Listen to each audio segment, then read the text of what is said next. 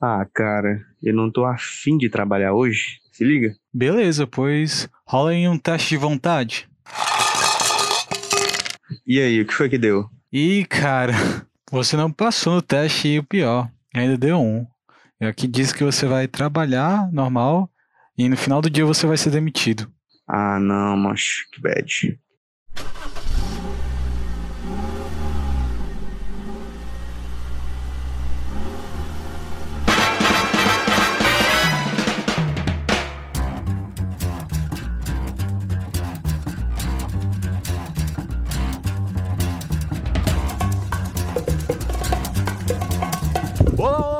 Sejam muito bem-vindos a mais um episódio do Carona Cash, o seu podcast semanal sobre qualquer assunto aleatório, né? Eu sou o Wilker Fernandes.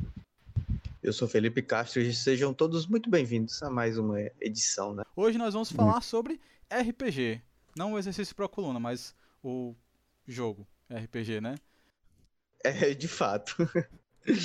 Eu acho que, tipo assim, RPG é um assunto que, tipo, tem muito pano pra manga, né? Tipo, porque é uma parada que conta muito também com a nossa imaginação, né? Então, tipo assim, a gente começa numa aventura com a expectativa, assim, até que baixa, que a gente sabe o que é que o, o mestre vai passar pra gente. Aí no decorrer da viagem a gente vai inventando as coisas, seguindo os trajetos e abusando da sorte ou do azar. E eu queria chamar vocês aí, por favor, se apresentem, começando aí pelo nosso novo participante, né? Estreando aqui no Carona Cash, famoso Desordem. Junte-se a nós aí, se apresente, meu querido. Olá, meu nome é Anderson, me chamam de Desordem por aí. E, pelo amor de Deus, caneta não. Você tem que jogar no lápis ou até no computador, mas caneta no RPG não. É, cara, pra, pra arriscar, fazer a rasura, cara, é gostoso. Mas hoje em dia tem caneta que apaga, mas tem borracha pra caneta, então tá safe. O lado azul da borracha duas cores, né? O famoso. Exatamente, esse aí mesmo. E eu, mais um convidado aqui de peso, já um conhecido da casa. Chega-se mais aí.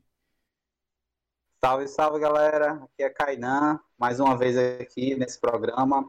É uma honra estar aqui, é, falando sobre, principalmente falando sobre um assunto tão legal que é o RPG, é uma coisa que é muito importante na minha vida.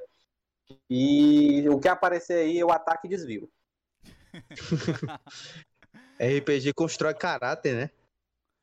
Né? Exatamente. Exata- Revela caráter também, revela bastante. Revela, Sim. cara, bastante. Tá Constro- Revela caráter e destrói sua armadura.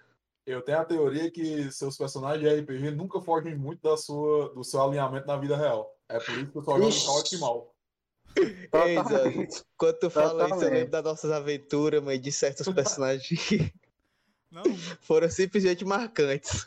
Só lembro do Alan, que toda vida fazia o mesmo personagem com habilidades diferentes, porque ele não sabia interpretar outra coisa. não, isso aí lembra o. E o, o Nicholas também, também era a mesma coisa, toda vida era o Era mesmo personagem coisa. com um combo diferente. O desgraçado só sabia combar. Tem que, tem que apelar no, no que sabe, né? Não, isso aí me lembra muito, Kainan. Um, um conhecido nosso, né? Que ele faz diversas classes, diversas raças, mas é sempre a mesma personalidade, o cara. Márcio, toda mesa tem. Toda mesa tem que ter um cara assim. É, é tipo assim, o personagem é a roupa, né? O cara só se veste diferente. Ele chega aqui, é o mesmo personagem. Muda nem o Eu sotaque, como falou, exato, o cara falou aí que, que é, a interpretação que você faz na mesa é o que você guarda dentro de você. Esse cara, é, é- ele muda de personagem. Exatamente, exatamente. Ele faz um paladino, né? ele faz um paladino todo, todo otário, sabe? Aí ele faz um guerreiro, o guerreiro todo otário. Ele faz um clérigo todo otário. Eu disse, "Irmão, não tem uma coerência não no seu jogo? É Foi fazer que o mestre e faz o mestre todo otário, é, pai? Total, é exatamente Ah, mas- assim também. Mestre bonzinho demais não presta, não. O negócio é. Não, não dá não. O RPG, É. o RP, a essência do RPG, palavras de Leonel Caldela, a essência do RPG é mestre contra os jogadores. Exatamente. Exato. Não é à toa que tem aquela última, a última vez que eu joguei com foi o Kainan e, e ele tem aquele escudo do mestre, né? Que aquilo nada mais é que um escudo pra você roubar nos dados, cara. Porque você rolou ali dentro do escudinho do mestre, cara. Não, o que saiu, saiu. A rolada do mestre aí, viu? Né? Que é isso, Jorge? Não, não estou dizendo que o Kainan Ah, a jogos, né? A rolagem de dados. Mas assim, cara, se eu que eu, eu, eu sou a favor da, do escudo do mestre, principalmente em, em situações que o teu personagem, tu. Por exemplo, o cara em em D&D, o cara pede pra tu rolar um observar. Se tu souber o resultado dos dados, às vezes tu pode, mesmo sem querer, fazer um metagame ali, né? E Uhum. se tu tiver, se tu rolar de trás do, do de trás do escudo só pro mestre ver, às vezes pode ser que a, a interpretação seja um pouco melhor. É, ajuda a manter o controle e as coisas assim, né? Mas, assim, né, antes da gente entrar mais, mais nas nossas experiências assim, de jogo, vamos só explicar que talvez tenha al- alguma outra pessoa que esteja nos ouvindo que não conheça muito RPG, ou acho que nós estamos falando sobre ritos satânicos de invocação do mal. E não é não? Não que fique explícito. É, eles não deveriam saber, Desordem. Bom, a minha mãe até hoje acha que é isso, então. Não, mas todo Todas mundo as acha mães. que o que você for fazer é do diabo. Ah, tá jogando Yu-Gi-Oh! é o diabo. Ah, tô jogando videogame, você é do diabo. Ah, você tá indo pra igreja. Tá indo porque... É influência do diabo, A lá. culpa, a culpa é do diabo, porque você quer fugir dele. Não Exatamente. deixa de ser. Provando aí, ó. O cara não quer provando que as mães sempre têm razão. Mas enfim. É. Vamos falar do Role Playing Game.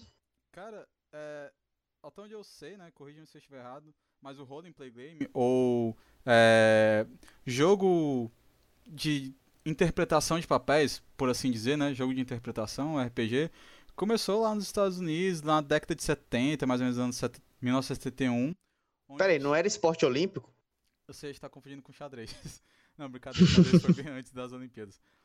Ou não, né?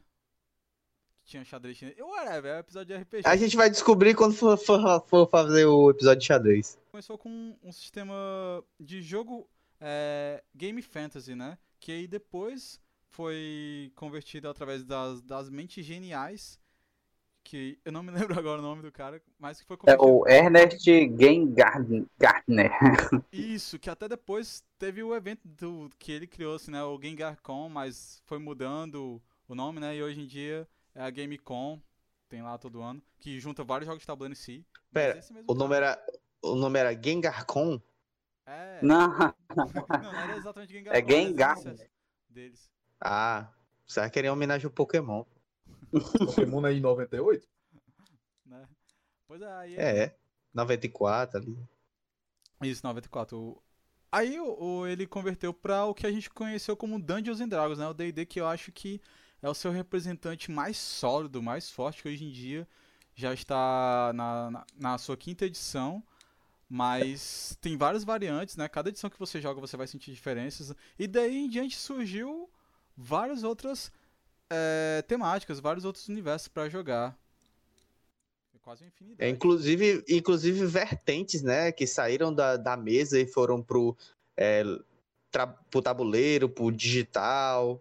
Não, com certeza, né? Eu acredito que hoje em dia todo mundo já deve ter tido algum contato com RPG. Virou gê- gênero de videogame também, né? Isso. Não só a questão de, tipo assim, ah, é... jogar um RPG de mesa, mas, sei lá, se você finalizou Zelda, cara, algum jogo de Zelda, você estava jogando um RPG, um Final Fantasy da vida.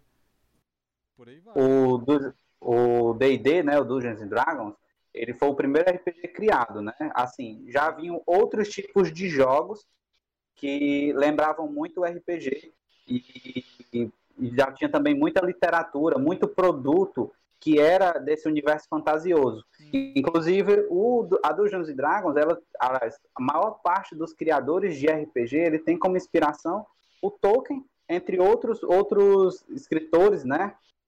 E quando ele surgiu no Brasil, pelo menos, a primeira geração de jogadores de RPG, isso eu digo porque, tipo, eu aprendi a jogar RPG com pessoas bem mais velhas.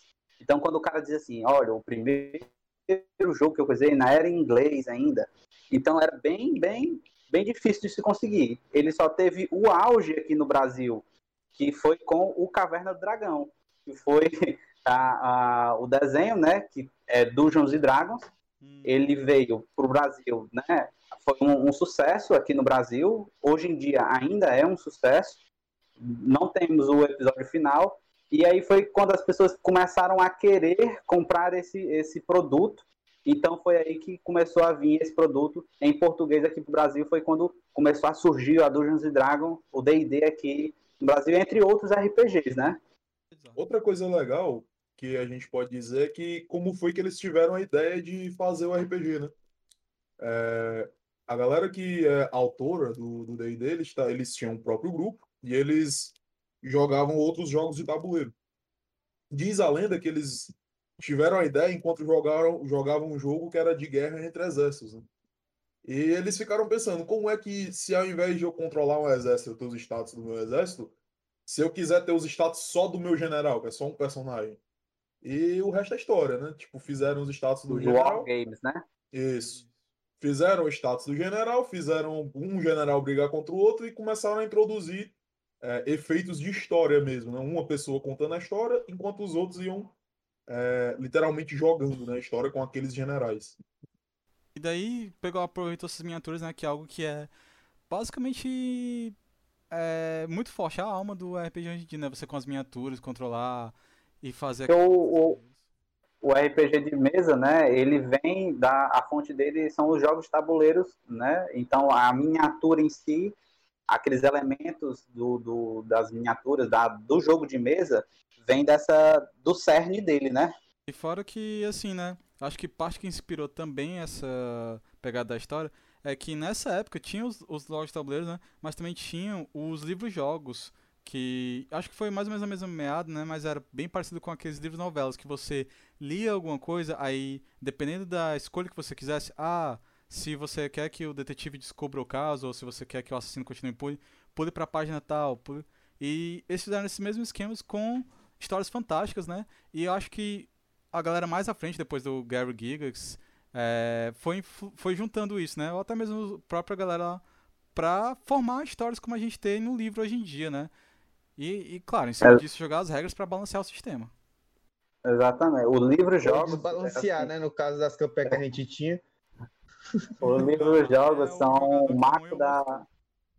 Não, mas o roubar no jogo é, é de lei, né? Ruim é ser descoberto.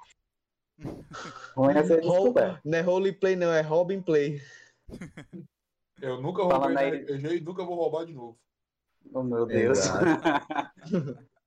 Falando dos livros de jogos aí, eles são um marco da, da, da, nossa literatura fantástica, né? E, assim, é uma leitura incrível, gente. Se vocês não tiverem a oportunidade de pegar um livro-jogo, eu não posso dizer que tem, tem como baixar aí em PDF aí pela internet, né?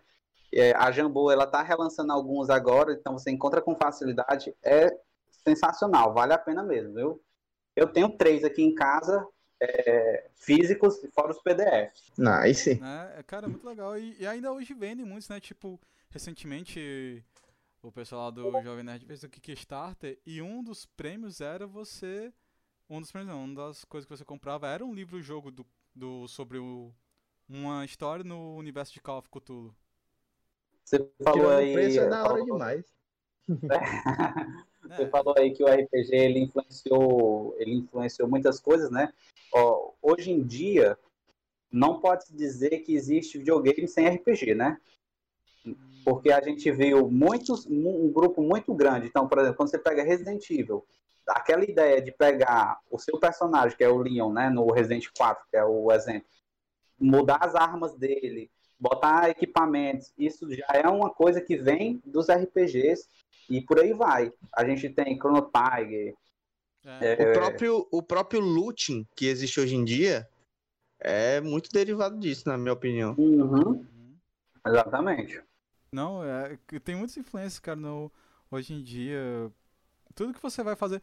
E eu acho que isso também se explora para outros universos, porque você vê o The Witcher, né, que é um grande exemplo de RPG nos jogos, porque já tinha os livros também que tinham essa pegada. Aí se expande para os card games agora com Gwent, que querendo não tem um pouquinho desses elementos. Enfim, você vai é, subdividindo o RPG e renovando muitas coisas que tem aí. O, o uhum. RPG, é, ele muda, aliás, a Dungeons Dragons, o RPG, ele mudou muitas mídias, né? Muitas mídias. Falou aí do, do The Witcher, né? Uhum tem muitos produtos que aparecem que tem cunhos de RPG. A gente tem até uma adaptação cinematográfica de Dungeons Dragons. Uma só não, a gente tem três, mas eu, tem duas que não, eu acho que não são realmente oficiais. Mas abaixo do, do, do, padrão que a gente gostaria de ver no cinema, mas são icônicas. Pelo menos a primeira que passava na sessão da tarde, é, a nossa geração aqui já deve ter assistido. É ruim, é ruim, mas é uma coisa que é para ser lembrado. Fora o Caverna do Dragão, né? Que é basicamente RPG puro. As aventuras do Caverna do Dragão, a gente vê quase todos nos livros de RPG e coisas do tipo. Principalmente nos mais clássicos.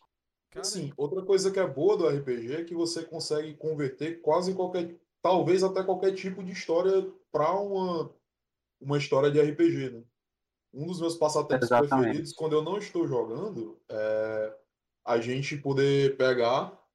É, tô assistindo um filme, eu vejo um personagem interessante. Como eu farei uma ficha desse cara em D&D? É, Total. Em Old Dragon, sei lá. É, a gente, a gente jogava aqui também um, um, sistema que ele era bem rico, que era mutantes e malfeitores. E lá sim, dá pra fazer sim. qualquer coisa, cara. Qualquer coisa. Então, é tipo assim, dá pra você pegar. É, você tá assistindo um desenho de lutinha, um desenho chinês de lutinha. É, você pega, vê o personagem principal, pô, quero jogar com esse boneco. Você consegue transformar na mesma hora o boneco. Inclusive, tem, já tem muita coisa feita pelos próprios fãs né, da, da plataforma personagens que você vira e mexe não imaginaria que teria, né? Ah, quando a gente jogou, você lembra os personagens de quando a gente jogou? Lembro, tinha até o Ben 10 com todos os alienígenas. A gente tinha o, a gente tinha o Ben 10, a gente tinha o. O, o Yu-Gi-Oh! pô. O John Constantine, o, o Yugi, era... né? Isso, o Yugi era um vilão que eu tava fazendo pra, pra bater em vocês. Mas. A gente tinha. Joguinho de cartinha de papelão. É, dos personagens que a gente tinha na mesa, a gente tinha o Johnny Cage. O... Sim. A gente tinha o Johnny Cage, o motorista Johnny Cage. É, a gente tinha um, um personagem que ele não tinha muita é, referência, mas ele era um personagem que controlava a gravidade, era bem interessante. Uhum. É, apesar do jogador dele fazer sempre a mesma personalidade para todos, todos os, os caras. Mas a gente também tinha o, o Venom, vilão Tinha. do Aranha, né? E o John Constantine com os poderes do, com os poderes do Naruto. Sim, sim. É bem engraçado de, de, de, se jogar. Eu fico imaginando o Johnny Cage olhando pro Ben 10, o John Constantine e o Yu-Gi-Oh! dizendo assim, epa, epa, epa, o que, que eu estou fazendo aqui, hein? Como é que eu vou poder participar de uma luta aqui? O cara invocando o obelisco? É, Uh, o pior é que esse personagem eu tava só dizendo pra eles, ó, vou fazer o Yugi, vocês vão ter que brigar contra o Yugi. Eu nunca coloquei ele na mesa, mas a ficha dele tava bem interessante. O sistema era bem engraçado. Pô, ia ser da hora ver o, o Yugi chamando pro duelo cada um. Eu não lembro muito bem qual era a minha Além do... Eu tenho aquela mesa ainda, deixa eu ver aqui no Roll20. Não, meu personagem, eu... quando o pessoal tava lutando pro lado, eu tava indo pro outro investigar alguma coisa. Cara, o meu personagem, que eu me lembro, eu não sei se eu fiquei com esse poder, mas a, a, a, lembrança que eu tenho é que eu tinha um poder meu com coisa climática, que depende do clima, da, eu me transformava em algum tipo de coisa. a, a é. cada, cada, vez que o clima mudava, os teus poderes mudavam junto, era bem... É, de acordo com o clima, tipo, se chovesse era uma coisa, se fizesse sol era outra. Eu acho que eu também o tinha... O teu poder era renite. É, exatamente. Exatamente. Eu acho que eu também tinha o, o poder de mudar o clima caso eu precisasse. Só que é tipo assim, um, uma coisa. Acho que eu, rolava o dado e podia sair qualquer coisa. É tipo os monstros do Ben 10 mesmo. Tipo, é aleatório. Não tinha controle, eu acho. Uhum. Mas é interessante. Eu tentei fazer uma coisa assim um pouco diferente. A gente tinha aqui o John Constantine, que na... ele mirou no John Constantine. e na hora que ele era o Naruto. Aí Nossa. O, o Bodão, que era basicamente o Etrigan da, da DC lá, que é o cara que se transforma no demônio. Né?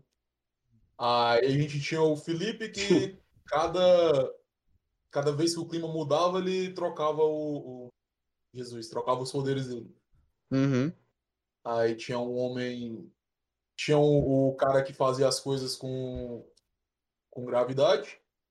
Sim tinha o, o simbionte e a gente tinha o Jimmy Cage, que era o clone mal feito do Johnny Cage. É E a muito gente tinha bom, também inclusive. Jimmy- lembra- O Jimmy Cage, o Johnny Cage, ele. Hã? Não, pode falar. O Johnny Cage, quando ele fica verde, ele endurece, o Jimmy Cage ele faz ficar mais fraco, era? Tipo isso. Vou lhe É. sujar com meu sangue. O... Vocês lembram do vilão desse negócio? Eu lembro mais ou menos. Era um... Que a gente tava te- Um- tentando descobrir como é que. Como é que funcionava as paradinhas dele, os robozinhos dele. É, ele era um, um vilão que eu fiz, eu fiz ele sem nenhum poder, ele só usava tecnologia. Uhum. E era engraçadíssimo porque a galera saía matando um, aparecia dois, três do mesmo jeito. É, tanto é que o nome dele, ele nunca foi revelado o nome dele, mas o nome dele era O Exército, tá aqui. Foi, tu falou depois que o nome dele era o Exército. É, Chegou a que comentar. deu calo, é. Que eu, Pra, que eu pra você ver como o RPG é um, é um jogo assim de uma versatilidade muito incrível, né? Agora há pouco a gente estava comentando antes da gravação sobre o Invencível. E o que vocês estão narrando aí pra, pra gente ouvir é basicamente o mundo do Invencível, né? Do- da animação Invencível que, que a gente está assistindo agora. Uhum. Não, É bem tem- isso. Tem um sistema disso, né, que é... Cara, eu esqueci, eu só joguei uma vez assim na vida, num evento, e cara, eu amei. Que é realmente um sistema baseado em superpoderes, né? Mas não é, não é simplesmente o herói e tal, assim, é... ah, Eu não lembro o nome, mas você criava personagens e você tinha poderes baseado, né, no, no que você quisesse e tal, e você iria evoluindo, fazendo ações e tal, era muito da hora, cara. E era situado, assim, no tempo mais atual, né? Porque muita gente ainda tem aquela visão que o RPG é só aquela parada medieval. Dentro que- da taverna, com seu cajado. O, Ah, você, não, você- ninguém aqui joga de mago. Por favor, respeite. Ei, ei, cara, eu joguei uma vez com o Leonel Caldela. O Leonel, eu tive a honra de jogar na mesa mestrada pelo Leonel Caldela. E meu personagem era um mago, cara. E ele, E daí, cara? ele aplaudiu, cara. Disse que meu mago era Mago, bom, mago, cara. mago é um easy mode, cara. Vocês citaram aí uma questão né, do RPG, da gente de ter uma, um misticismo dizendo que RPG sempre vai vincular ao, ao mundo medieval, né? É óbvio, existe muitas adaptações de RPG para o universo medieval, para o universo fantasioso, desde jogos mais realistas, onde a magia não é tão presente, mas, e jogos também onde a magia é muito presente. Mas vale lembrar que um, um, um jogo que marcou história aqui no Brasil é o Vampiro à Máscara. Eu ia Não se falar vocês dele têm mais pra frente. Eu, porque eu Uhum. tava lembrando que re- recentemente ou foi lançado ou vai ser lançado uma, um novo, cartas, né? É. Vai ter um jogo de cartas agora e a quinta edição de Vampiro à Máscara, ela não foi traduzida. Já, já tem muitos jogadores que possuem, né? Já jogam, mas se eu não me engano, ela ainda não foi traduzida. O acho- Máscara, vai pode dizer. Eu só ia comentar que eu acho muito interessante, tipo, RPG, tipo, do tipo, você faz o que você quiser porque ele te dá liberdade pra você criar seu mundo. Mas eu, particularmente, eu gosto mais quando ele tem, tipo assim, a história é Um sobre isso. próprio, né? É, a história é sobre isso, é focada em alguma coisa. Eu acho muito da hora, É. porque é todo o universo criado em prol daquilo, entendeu? Então eu acho que é muito melhor trabalhado em, em, em- pra fazer uma coisa assim linear, né? O Vampiro à Sim. Máscara, ele é uma, uma literatura, assim, sensacional. Primeiro de tudo, né? Ele se passa, ele tem o Vampiro Idade das Trevas, mas as edições mais conhecidas, elas se passam no nosso mundo atual. É, eu me lembro, quando eu comecei, quando, a primeira vez que eu joguei Vampiro à Máscara, eu me sentei, fiz a ficha, dei uma estudadazinha na ficha antes. É, ele fala sobre o mundo vampiro, então você joga com o, o vampiro, é um jogo que você não representa o herói, isso já é uma coisa assim diferente em jogos. Você você cria o monstro, né? Aí eu criei lá o meu. Aí quando o narrador começou a falar, eu já cheguei numa mesa de RPG onde ele já- o jogo já estava acontecendo. Então, quando eles começaram a dizer assim, né? Tem um clã, que é o clã Gangrel. Aí diz assim, não, vocês têm que invadir o refúgio do, do clã Grangel, né? E ele fica no Zé Walter. Aí eu falei, aonde? Aí disse, no Zé Walter. É no Zé Walter, velho. E aí o jogo se passava em Fortaleza, e nós éramos hora. vampiros fortalezenses. E eu disse, caraca, meu irmão, eu não estava pronto para isso. Eu disse, na Terra uma dos coisa- Sol, os vampiros.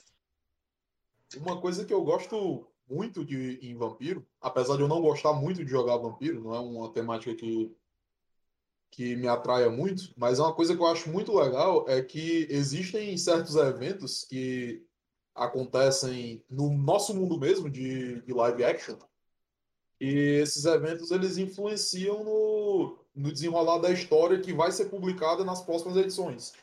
Eles têm um, um é o São Paulo by Night, que é um desses eventos. Ele acontece aqui no Brasil, de vampiros brasileiros, e ele influencia na história mundial.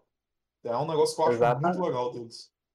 Muito legal. Da hora, como hora, como tava falando, tipo, o universo do vampiro, ele tem uma literatura incrível e ele tem um- uma certa ligação com a nossa história, nossa cronologia. Então, tipo, o que acontece no mundo real, como ele está dizendo aí, no vampiro ele vai ter, na, na- nos livros, ele vai ter uma interpretação um pouco diferente, uma história por trás, um, um conto assim, um conto assado, e é bem rico, bem bastante conteúdo, bastante, bastante, tem bastante literatura interessante.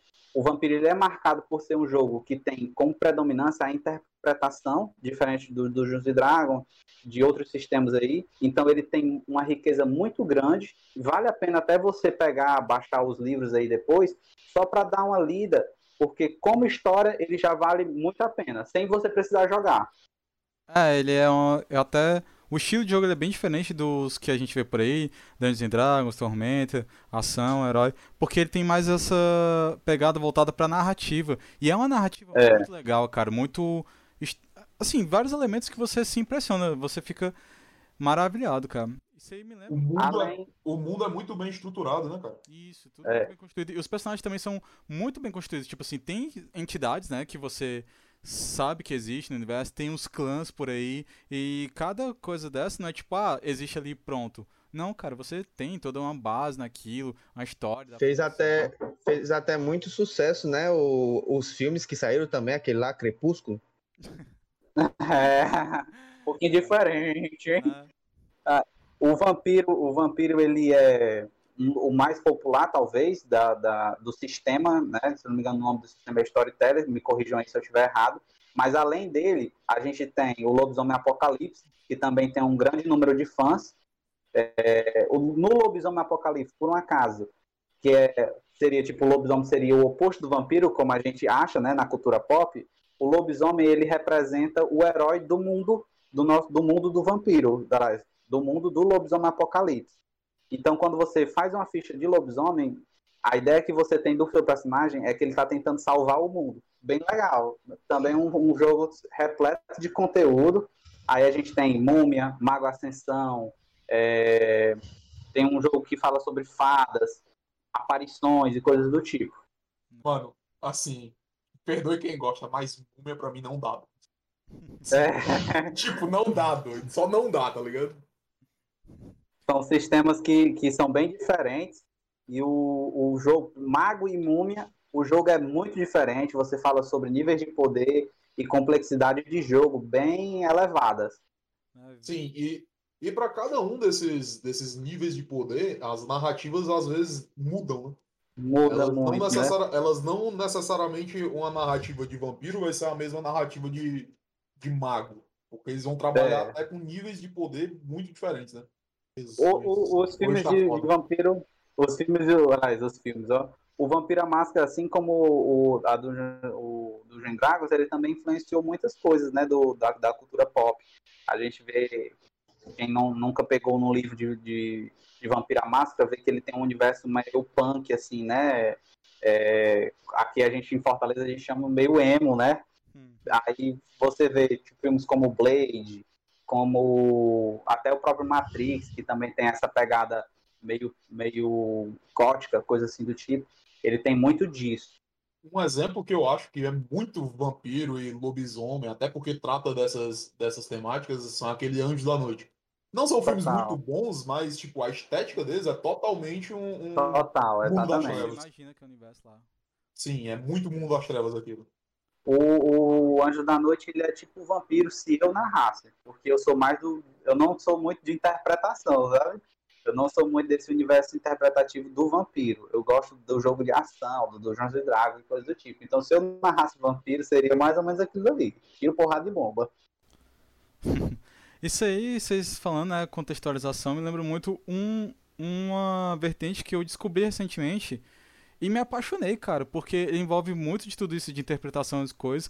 E ele tem aquela pegada que eu gosto, que o, Vampira Máscara ele traz um pouquinho, que é contextualizar a história, né? Que é os jogos voltados no universo de Call of Cthulhu, cara. Eu acho maravilhoso, velho. Já tive chance de participar de uma mesma vez e, e quero mais, porque ele contextualiza. E você, cara, você é humano, você é você. Ah, eu sou um pesquisador, eu sou um policial, eu sou seja lá o que for. E tô lutando com uma coisa sobrenatural, até incompreensível, incomensurável. Eu acho muito legal a temática como construída. E é uma coisa relativamente nova, né? Apesar de, dos contos de Cthulhu serem uma parada antiga, da mesma época que a galera. Ou até, na verdade, antes, né? Da galera que estava escrevendo. É, as histórias medievais, eu digo assim, antes de Tolkien, essas coisas, né? É mais ou menos próxima época ali. E você tem, cara, esse universo maravilhoso que está sendo muito bem explorado agora, cara. E mexe com isso com a questão de terror. Porque eu acho que a essência do RPG é você imaginar. É você interpretar na imaginação. E histórias que te trazem à tona o máximo disso. E, claro, envolvendo também lutas e todas as questões de teste, de, exigindo o máximo do jogador, botando uma situação de estresse, é muito interessante, velho. É muito válido. E assim, você o... também. Uma coisa que a gente até não falou, mas você pode pegar as regras que são voltadas para um, um tipo específico é, e jogar em, e em outro cenário completamente diferente. É, você falou agora de Call of Cthulhu. Eu lembrei de uma mesa que eu joguei. Foi um one shot. A gente tirou tipo uma madrugada para jogar. Eu e uns amigos que eles nem são aqui, são da minha guilda do WW. Salve aí para Drogarias Volgin. É, que assim, a gente utilizava o sistema de Call of Cthulhu, mas a, a mesa, a ambientação da mesa, ela era feita toda na lua. A gente era uma. A, a, o setting dela era que a gente era um grupo internacional que foi investigar uma base antiga da Lua que estava desativada durante muito tempo e do nada ela se ativou. Não tinha nada de Old God nessa história. Uhum. É, mas era. A gente utilizava o sistema de Call of Cthulhu e foi uma das melhores aventuras que eu joguei. Era, foi muito divertido. Cara, é massa como você consegue adaptar. Eu, eu acho que basicamente toda mesa ela ou melhor, toda vez que eu quero dizer, todo estilo, né? Um D&D, um vampiro, uma ação, um o de zumbis, etc. Você pode adaptar, cara, pra uma pegada diferente, cara. E essa é a magia, de você emergir em algo novo. Assim, acima de tudo, eu acho que toda mesa tem, todo narrador, todo o grupo de jogadores que já se conhecem, eles têm um, o jogo tem uma personalidade própria. Então, o D&D que eu narro não, nunca vai ser igual o D&D que o, o, nosso, o nosso amigo aí, como esqueci o nome, o, o, o Desordem, o Discord, olha. o, Desordem, o Desordem narra. Por exemplo, eu, quando eu comecei a jogar RPG, eu tinha 12 anos de idade. É, eu comecei a jogar, o sistema era de qualquer jeito. A gente jogava só com dados de seis lados, D6, né? Então a gente criou um sistema próprio de RPG para jogar D6 é, só os D6 era medieval também. Depois eu fui apresentado ao D&D, aí a gente comprou os dados de, de RPG. Hoje em dia eu já faço adaptações no D&D. Eu não comprei os livros das novas edições, eu tenho só 3.5. Conheço as novas edições, mas como eu já vinha há algum tempo juntando material sobre o 3.5, o Dungeons Dragons, né? E eu já tinha feito várias alterações, é, eu não precisei migrar para outro jogo eu construí um RPG próprio.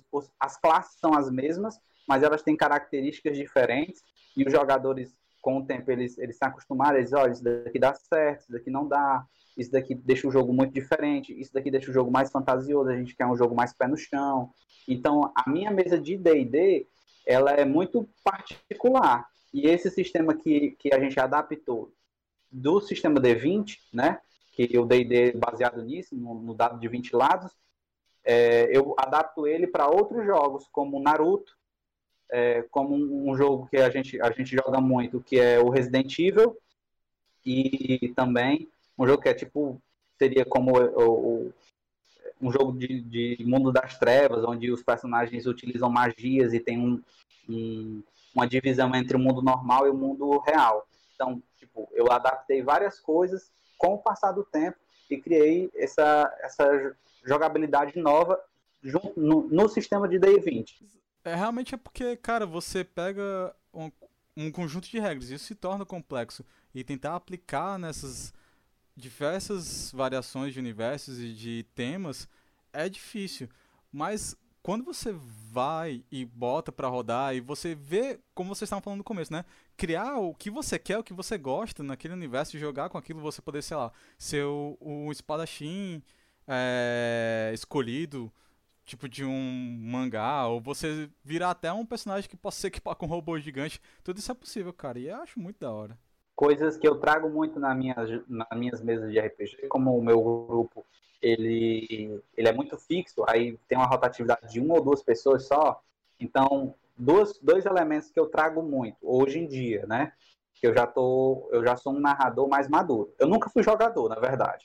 Quando eu cheguei no RPG, eu cheguei a jogar uma, duas vezes, aí depois pediram para que eu narrasse, e aí quando você se torna narrador, ninguém mais deixa você jogar. É só narrador, só narrador. Essa aí, é a maior verdade. É, é verdade, é, eu forcei os meus jogadores a narrar. Eu disse assim, ó, oh, gente, a gente já joga um tempo, então agora cada um vai narrar uma vez, viu? Aí foi aí que eu comecei a jogar RPG. uma coisa que eu trago muito é pegar os personagens dos meus, dos meus jogadores, e às vezes eles passam de um jogo para outro, eles trocam de personagem. Então eu começo a, a, criar histórias nesses personagens que foram deixados para trás, ou pegar as próprias histórias que eles trazem para mim e enriquecer elas fazendo com que o jogo que eles, a, a, as histórias que eles trazem, né, e o jogo que eu quero narrar, eles se misturem, fazendo com que a mesa fique mais conectada. Outra coisa também que eu gosto muito de fazer é pegar coisas dos meus primeiros jogos de RPG, quando eu, quando eu comecei a jogar RPG meio imaturo, coisas que eu comecei a fazer e trazer hoje para as mesas de RPG com mais maturidade que eu tenho. Então, tipo, o primeiro personagem que eu fiz, o nome dele era Bush Hussein era um clérigo, era o Bucho Hussein, um clérigo da paz, muito violento, mas da paz. E hoje em dia o Bucho Hussein, no, na, nas mesas de RPG, ele é um personagem que já se tornou um antagonista muito poderoso. Ele é o bem, né? É, o bem que não pode ser vencido. Então os jogadores acabam se confrontando com ele. Isso para mim é muito legal, porque é um personagem que tem muito da minha história nele, e aí eu transmito essa minha história esses anos de RPG para os meus jogadores. Pô, isso é muito legal. É, tu falou que traz muito da tua história e é uma verdade que quando você começa a jogar muito tempo com um personagem, você se afeiçoa com ele. Algum de vocês já ficou, tipo, triste na vida real porque o personagem morreu? Totalmente, totalmente, meu, totalmente. Eu. Na, mesa, na única mesa que eu tô jogando ultimamente, que ela tá parada por causa de motivos de pandemia, mas, e o mestre não quer narrar online. É, o esse, meu personagem. É eu fiz um. Eu fiz um personagem e a gente jogou coisa de um ano e meio, quase dois. É, eu com esse personagem. E o mestre não conseguiu matar, ele só roubou meu personagem de mim. ele literalmente. Ele literalmente fez umas tramóias lá. Beleza que eu tirei um no dado e caí da águia gigante que eu tava voando, mas ele simplesmente fez o, o meu personagem ser, ser levado pelo grupo inimigo da gente e sofreu algum tipo de lavagem cerebral que ele nunca explicou, mas basicamente assim, ó, criou outro boneco aí que o teu já era, viu? É meu agora. E até hoje eu digo, saudade eu tenho do meu personagem antigo. Porque... Às vezes o narrador se zanga, né? É melhor não, não zangar o narrador. É, e, e, aquele personagem é, zangava o narrador. Porque ele dizia que esse personagem era combado. Ele, e o pior é que eu não tinha feito ele pra combar. Ele tava. Eu só tinha colocado, tipo, os status altos no lugar, nos lugares certos. E ele era de uma classe chamada Warblade, que tem na, no livro das nove espadas do DD 3.5. Sei, sei. E, Conheço. E o Warblade, o Warblade, ele tem umas firulas que ele faz. Ele é basicamente um guerreiro que faz umas firulas. Só que essas firulas eu soube escolher direitinho, né? Eu, tipo, guerreiro geralmente não tem uma, uma sabedoria muito alta. Então fui peguei um negócio lá que, em vez de usar sabedoria, eu usava concentração. É, junto com o will, né? Com o teste de vontade. Hum. É, tipo, em vez de eu bater, só bater, como qualquer guerreiro que só fala eu ataco, eu tinha as habilidades de dar dano também. Então, assim, ele não tava combado, mas ele fazia bem o papel dele, que era de bater nos outros. Bater na cara dos outros. E ele só virou pra mim, não, não quero mais esse personagem e acabou-se. Aí eu fiz um boneco combado e qualquer desafio que ele coloca, eu mato de um hit. Mas tem que ser assim mesmo. Tem um Não, jogo é, que. eu não sei se você manja daquele combo, é um Hexblade não, é o aquele bicho que ele casta e bate ao mesmo tempo. Não sei se você manja. Ele é uma Não, classe, eu, do- ele é uma classe Duskblade, o nome da classe. eu sei é. qual é o livro, eu já, eu já vi a classe, mas eu não cheguei, Pronto. nunca cheguei a jogar com ele. Então, ele tem um combo muito simples que você você faz gastando uma ação, uma ação padrão e uma, ação- e uma ação livre. Ah. Você bate no nível 5, você bate 5d6 mais o dano da arma, mais o dano do ataque poderoso, mas e não é. Nossa.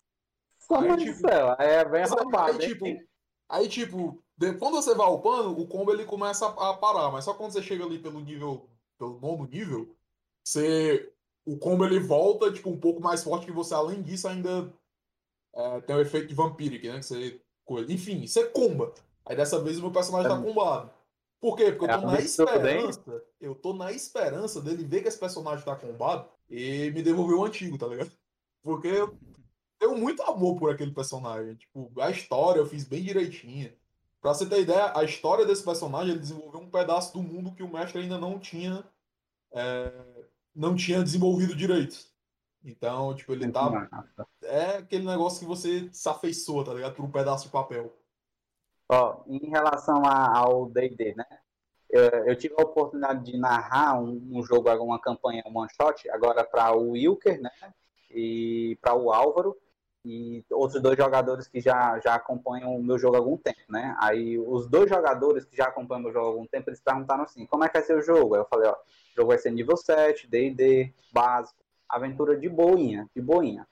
Aí a gente jogou, o jogo foi bem, bem rápido, o desenvolvimento do jogo teve que ser um pouco rápido, algumas coisas saíram do controle, mas foi muito divertido. Aí o- um dos jogadores falou assim, não, é, vamos marcar um jogo para junho, né? E Kainan, deixa, deixa, deixa que eu narro para você poder jogar uma vez. Eu disse, com todo prazer. Aí, como é que vai ser o personagem? Assim, assim, assado. Aí ele falou para mim, né, o novo narrador, ó, jogo de boa, viu, Kainan? Aí eu disse, não, de boa não. Eu só entro na mesa para causar.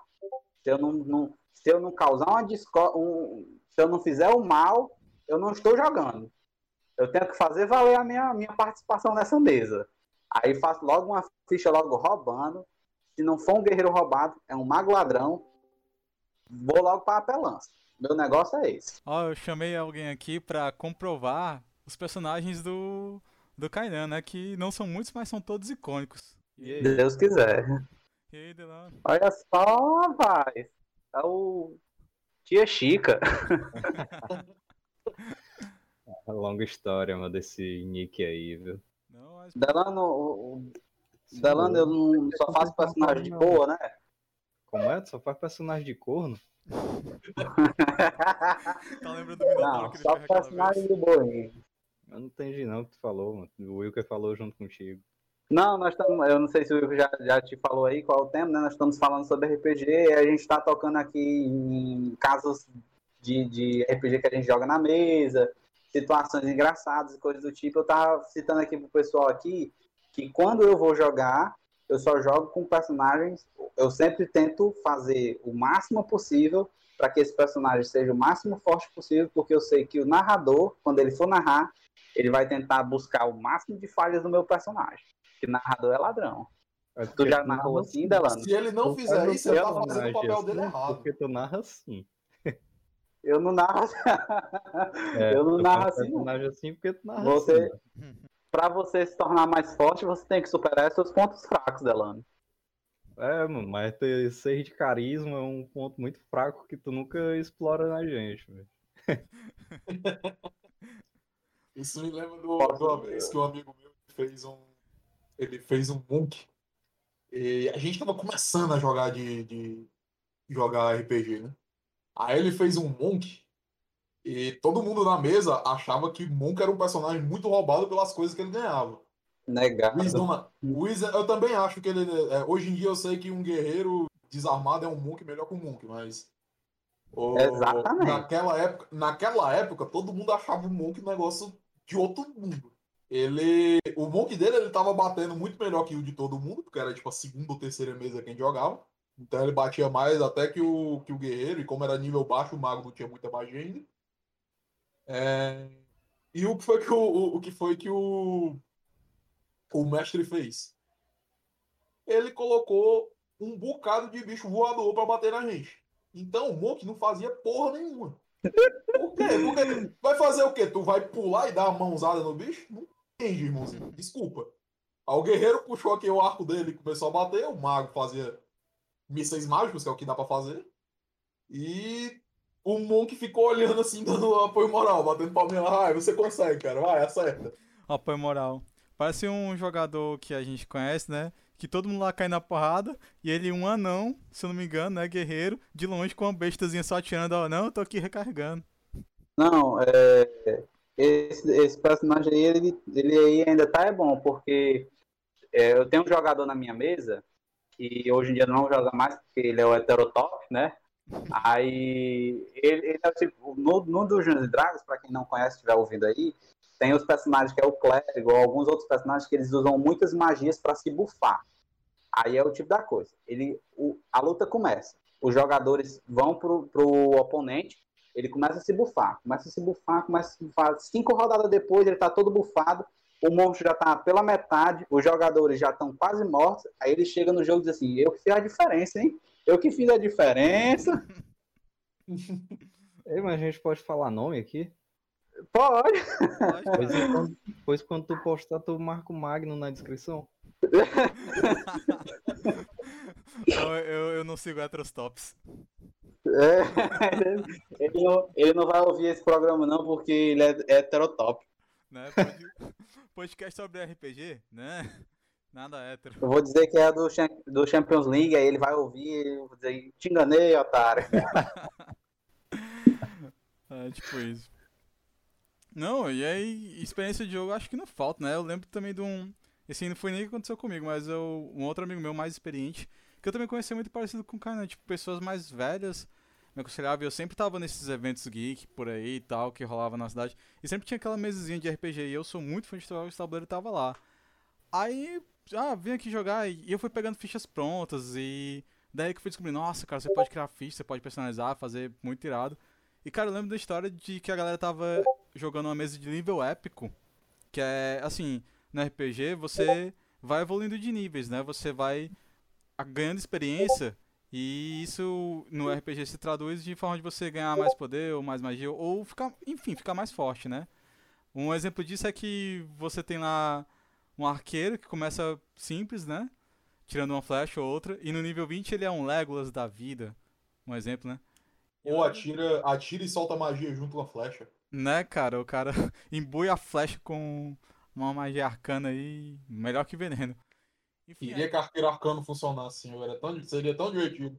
Putz, O, o Delano aí, ele fez um arqueiro uma vez que eu tive que matar o personagem dele pra. Ele era tipo esse personagem que tu descreveu aí. Eu tive que matar o personagem dele inúmeras vezes pra ele desistir de jogar com esse arqueiro, porque o arqueiro dele tava muito forte.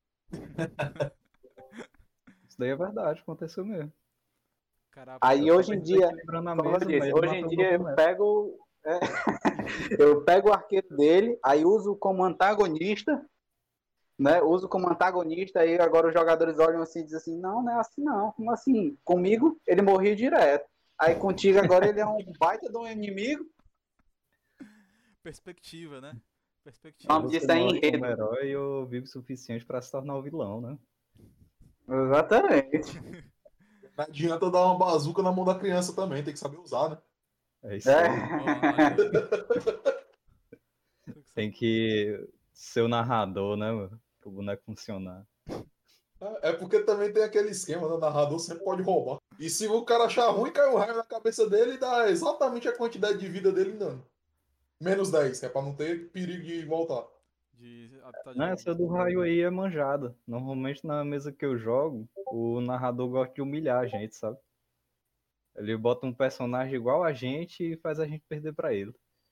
né? Tá vendo? Olha, era pra você funcionar assim. Ou então pior, né?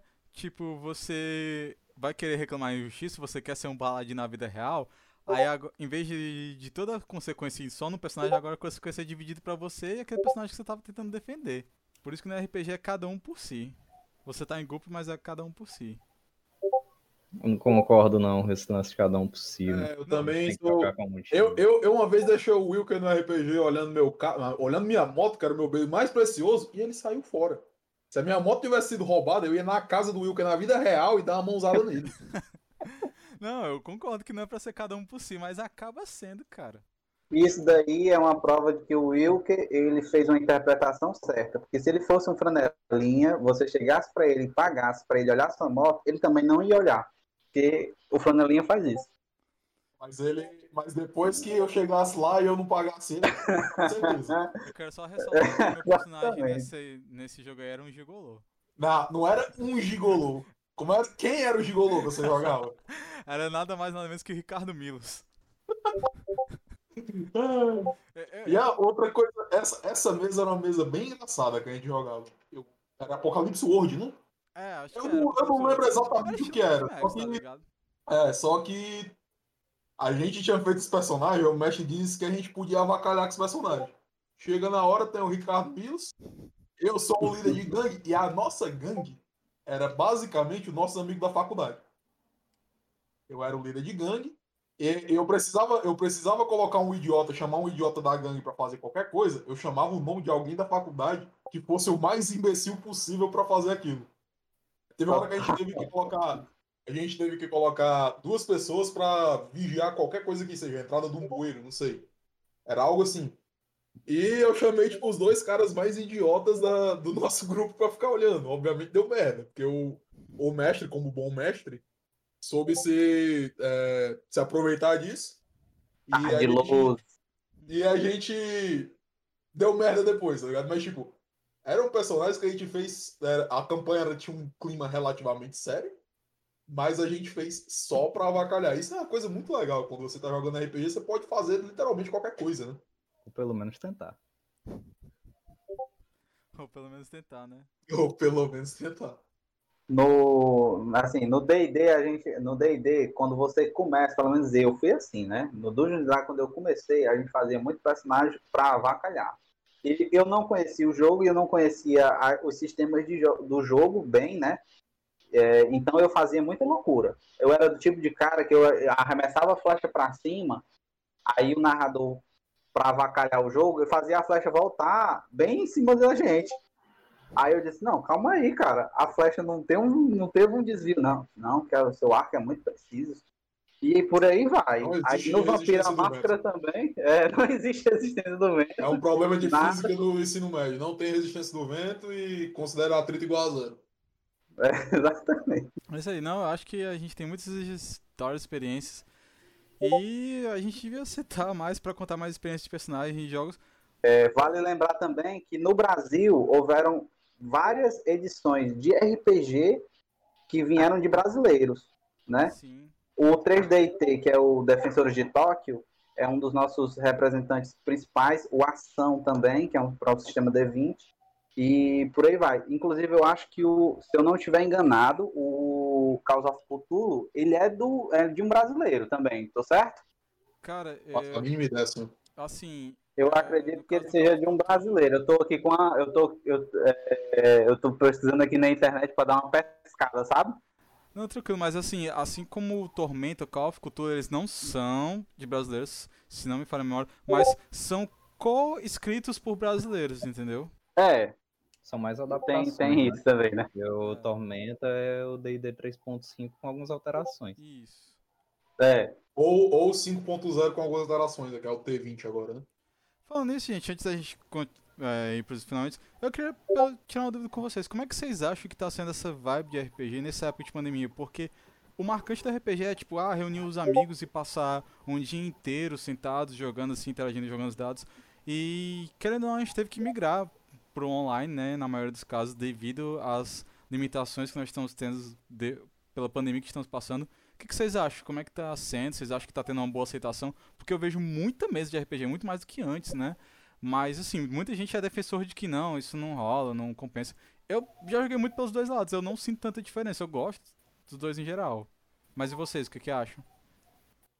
Eu já joguei dos dois, dos dois modos.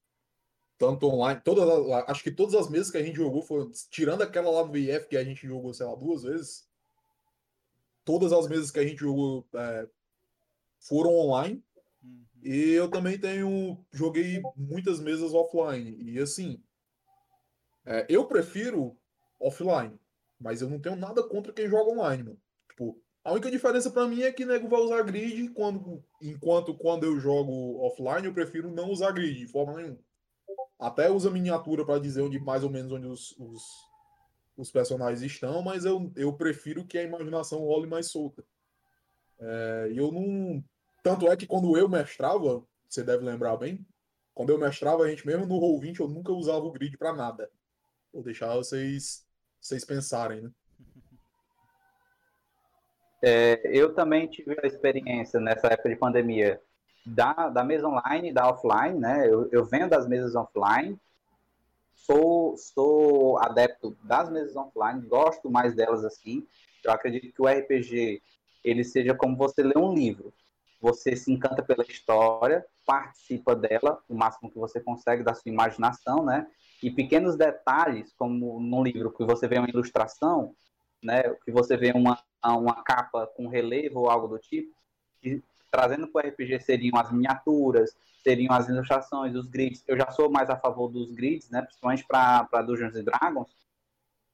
É mais, é mais uma experiência mais prazerosa. O RPG online eu não gosto muito porque eu sou eu sou eu tenho dificuldade com as tecnologias novas. Então, tipo, Discord, não conheço, uso muito pouco, só baixei no celular de novo para participar do programa. Quando o episódio terminar, vou desinstalar. Então é esse tipo de coisa. Mas acho legal, eu acho legal que tenha tido, tenha aparecido mais mesas, porque mostra que tinham pessoas que tinham interesse em, em jogar, mas que às vezes não iam para o RPG presencial por dificuldade do dia a dia. A maior parte da gente, da- dos jogadores são adultos, então tem trabalho, casa, mulher, filho, é, tem o deslocamento, às vezes não é no, no seu bairro. Então é legal que a, que a cultura do RPG continue aí, vive forte, né? Não é, tão, não é tão difundida pelos nossos adolescentes de hoje como foi na nossa época, mas eu espero que continue crescendo cada vez mais, que a gente saia da, que a gente consiga utilizar cada vez mais nossa imaginação, que a gente participe desses jogos. É, eu espero que um dia eu possa narrar RPG para meus filhos, eu tenho isso na minha cabeça, e vai ser RPG de mesa física, não vai ser online, mas que continue crescendo. Assim, ó, no meu caso. eu- Desanimado, hein, cara? Eu acredito. Sim, é porque eu lembrei da última mesa que eu joguei. Sim, eu acho presencial um milhão de vezes melhor. É como se a diferença fosse de você escutar uma radionovela ou você participar de um teatro. Porque uma coisa é você interpretar aqui olhando para a pessoa, articulando, tem toda uma questão visual. Isso influencia muito no, no roleplay. E diferente, ah, vou fazer aqui uma mesa pelo Discord. Macho, o pessoal se distrai muito. Então é chamado para fazer alguma coisa. Isso acontece muito e tem mais interrupções do que no presencial também. Então Às você vezes ter você também não sabe nem se o cara tá, tipo, não tá fazendo outra coisa enquanto joga, tá ligado? Pois é. Uhum. Então você tá ali num local, você ter um horário, um local certinho para você fazer presencial, muito melhor. É, E tu, Will? joguei já online, achei legal, mas é outra experiência, é outro jogo. É isso aí. Não, eu. Cara, eu gosto muito das duas vertentes porque o online ele te traz possibilidades, assim, de quebrar barreiras, sabe? De tempo e de. Porque eu acho que todo mundo que já sofreu com aquilo de que muitos meses tiveram que acabar porque fulano ciclano não podia mais ir ou coisa do gênero e acabava desmoronando, né? O online, o online ele quebra muito essas barreiras. Eu confesso que eu já fui um desses caras que não podia mais ir pra mesa. Só que, cara, é como você disse, né? É, o o participativo, o presencial, tem essa emoção, cara, porque você você vai interpretar, você vai rir com seus amigos, você vai ver aquelas jogadas ali na hora e vai reagir junto. É, vai ter a pausa pro lanche, que é vital também. E. Cara, tudo isso são elementos que fazem o RPG ser o que ele é. Porque, independente de qual mesa, qual tema você esteja jogando, você vai imergir com um grupo de amigos ou às vezes pessoas conhecidas apenas, mas ali se tornar histórias que vinculam uma vida. Certo que é uma vida que você vai estar encenando ali por algumas horas, mas que é uma vida que muitas vezes você se apega bastante, né? E só o presencial tem o poder de fazer isso, de te trazer para essa imersão.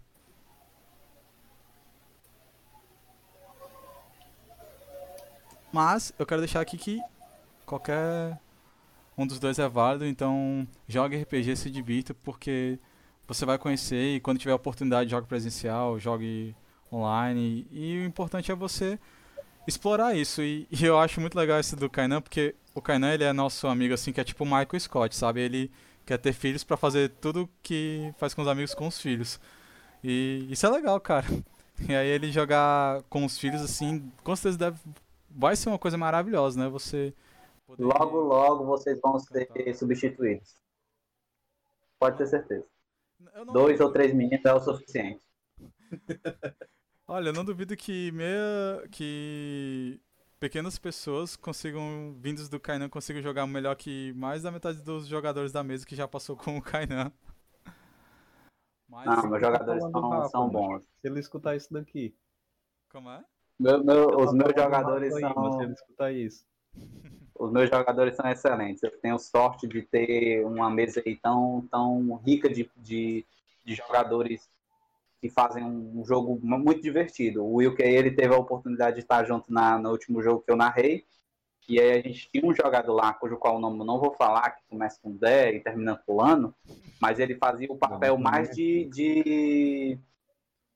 Como é que eu posso dizer? Ele era o intriguente da mesa.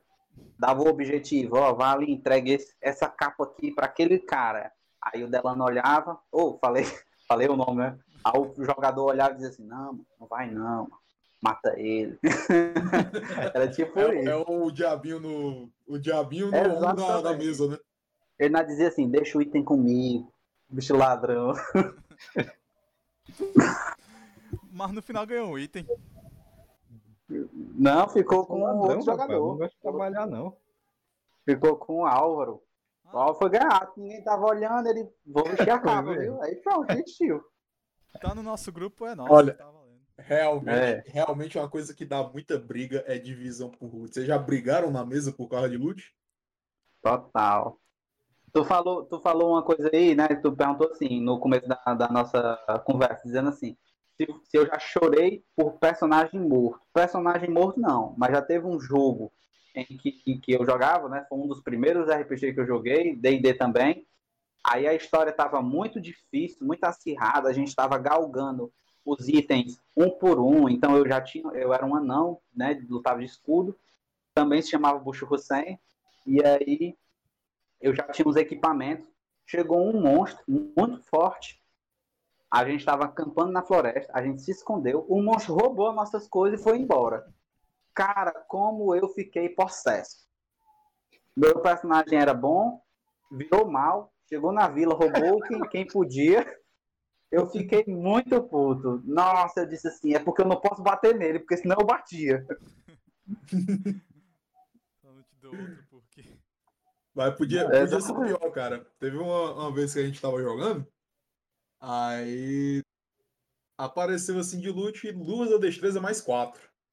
Beleza. Hum, receba, pai, né? Não. Ladino olhou pra mim, olhou pro resto do grupo. Quem desarma as coisas aqui sou eu. Pode deixar com o pai.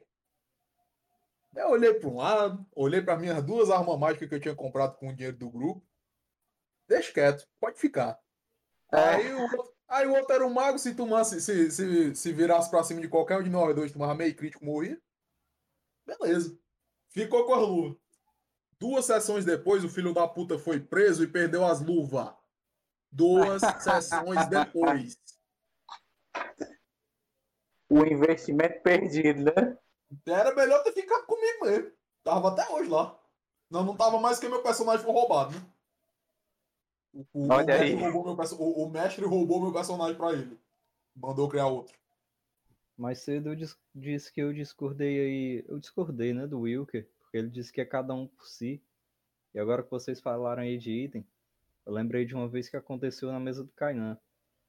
Tinha dois. Quem é Kainan? É o Tubal Caim aí. Quem é esse narrador aí? É.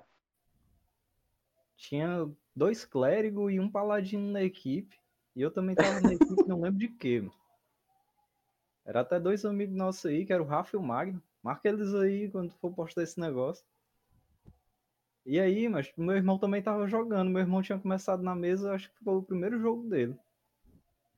Aí, mas eu sei que jogo vai, jogo vem. A gente conseguiu uma capa da carisma. Aí os caras ficaram brigando pela capa. Não, vai ser minha, não vai ser minha. Aí eu fui e disse, não, bora fazer uma votação. Aí o que é que os caras pensaram? Não, cada um vai votar em si. Eu deixei pra votar por um, cada um tinha votado em si, eu votei no meu irmão, mano. Então, os caras nunca mais teve votação. Ali mesmo eles disseram, não, não vamos resolver assim. Caralho, mano, como é que os caras dizem pra resolver assim e não resolve? É desse jeito. do, do Não, terceiro Se o item é né? bom, não tem amigo, hein? É. Se o item é, é- é legal, não tem amizade não na mesa, não. Não, na hora que o item cai, é que tu sabe a lealdade de um jogador com outro, de um, de um personagem com outro. É por isso que eu digo, cara. é, nós somos um grupo, estamos juntos na missão, mas é cada um por si. Nós somos um grupo, estamos juntos na missão, mas se eu for ladino, vocês não vão nem ver a cor dos itens. Inclusive, na última mesa aí que eu joguei, que inclusive foi com o Wilker e com o Kainan, pela primeira vez em muito tempo eu consegui chegar em um acordo com o meu próprio grupo. Isso é uma coisa muito rara de se ver. É porque ali era um grupo mesmo, todo mundo tava na mesma vibe. E isso é uma coisa rara, velho. Vocês já caíram assim em um grupo que vocês se sentiram totalmente deslocados? Tipo, a história é legal. Já. mas, Ah, esse grupo que não tá encaixando não tá dando certo. Tu tá falando na- minha vida. Qualquer grupo que tem o Nicolas. É isso que tu quis dizer, né? deixa o cara, deixa o cara. Qualquer jogo de Vampira Máscara que eu narrei, que eu joguei, é, eu me senti deslocado. Porque eu acho que eu não peguei essa vibe do, do anti-herói, do, do personagem das- do mundo das trevas que o Vampira Máscara quer passar. Tipo, não pegava vibe. Era, era, eu falei como, como eu falei pra vocês, né? O, o meu grupo que normalmente joga Vampira Máscara narra em Fortaleza. E eu não consigo levar a sério, gente. Eu ia matar vampiro no Zé Walter, eu ia atrás de, de matar lobisomem, afastar lobisomem do Parque do Cocó. Não dá. Eu chego lá assim, não dá, cara. Eu chego assim, ô, eu cheguei no Parque do Cocó, o que que tu vê? Vai procurar um lobisomem? Não, eu vou procurar aquele adolescente com uma garrafa de vinho. É tipo isso. né? Eu acho que esse Vampira Máscara aí, a maioria das histórias, é, ou então o centro principal de organização deve ser sábado à noite na Praça Portugal, né? Total, total. Eu acho que foi na época que o Vampira Massa desenvolveu muito em Fortaleza. Foi na época que tinha esses encontros do Zemo. Cara, até hoje tem uma praça aqui no Maracanã que chama Praça do Zeno. Nossa, Provavelmente os vampiros de Maracanã estão tudo lá, até hoje. Até hoje, né? Até hoje. Ó, uma história, uma história boa. Eu tenho, eu tenho um colega que ele é mais velho do que eu, né? Acho que ele deve ter uns 40 anos já. Aí ele disse que, que ele, ele morava em Mulungu quando ele era novo. Ele disse que quando ele jogou RPG a primeira vez, é, o jogo, eles, eles estavam naquela vibezinha de jogo, e o vampiro ele tem essa coisa do misticismo, e aí o jogo falava sobre a própria cidade, era Mulungu, aí ele disse, não, tem um vampiro em Mulungu. Aí eles ficavam nas praças, jogando assim em pé e falando sobre vampiro. Aí eu fico imaginando as velhinhas da cidade passando e dizendo assim, olha esses doidos aí, jogando vampiro. Eu Porque é bem isso aí mesmo. Pro, um te- pro meio de um terreno baldio pra jogar vampiro. O negócio dar a era coberto vibe, né? mato, mano. O cara ia pro meio do mato pra jogar com vampiro, mano. Ele devia jogar lobisomem, né? Né? Druida, né? O cara foi lá encontrar a, a tribo dele, né? hum, não, o que, que a galera não faz pra, pra vibe, né? Acho que tem gente que fica baladeiro demais. O, o, o Vampira Máscara, é, ele tem um, um aspecto do jogo dele que eu acho que aqui em Fortaleza eu acho que não ninguém jamais jogou assim. Mas talvez nas cidades no sul do país, se você consiga ver uma situação dessa, que é o, o live action de Vampiro à Máscara. É quando as pessoas se vestem com seus personagens, vão para um local para fazer uma, uma cena e eles ficam lá fingindo que eles são vampiros e tudo. Parece, parece interessante. Eu não conseguiria. Eu acho que eu não conseguiria levar a sério. Eu chegar lá de preto. É, exatamente. Eu chegar de preto, a olhar pro outro e aí, como é que você tá? E esse sangue, tá bom? tipo isso. Não, mas aquele que eu falei mais cedo, o São Paulo by Night, ele é literalmente isso. É um grupo de gente que se reúne para jogar Vampiro Live Action. E essas paradas que acontecem lá, né, nesse jogo específico, claro, tem umas regras, tem uns caras que vão obrigatoriamente é, servir como a, as caixas mais altas de vampiro para poder mandar as coisas para o White Wolf, se não me engano. Para a Uhum. empresa que, que publica, né? Mas é tudo live action, né? Essa parada. É uma Pô. parada que, pra mim, também não, não faz que- muito sentido, não. Que Eu- incrível, né? Eu não tenho esse nível de desenrolo pra fazer isso, não. Assim. Então, tipo assim, seguindo essa lógica, o Sword Play é o D&D na vida real? Basicamente. É. Forte abraço aí pro meu amigo Moisés, o maior forjador de Sword Outra realidade nesse negócio do live action aí. Já imaginou? Porque no vampiro tu diz que vai chupar o sangue de alguém. E no live action tu chega dando um beijo no cangote na pessoa? Como é? Complicado aí, hein? Pra, pra quem não conhece o vampiro, tem um. é, ele se baseia em 13 clãs, né? é, de vampiros. Aí cada clã tem sua característica. Tem um dos clãs que é o Nosferatu. E a característica principal dele, como o nome diz, né? Ele se inspira naquele Nosferatu clássico do cinema. É, é a feiura.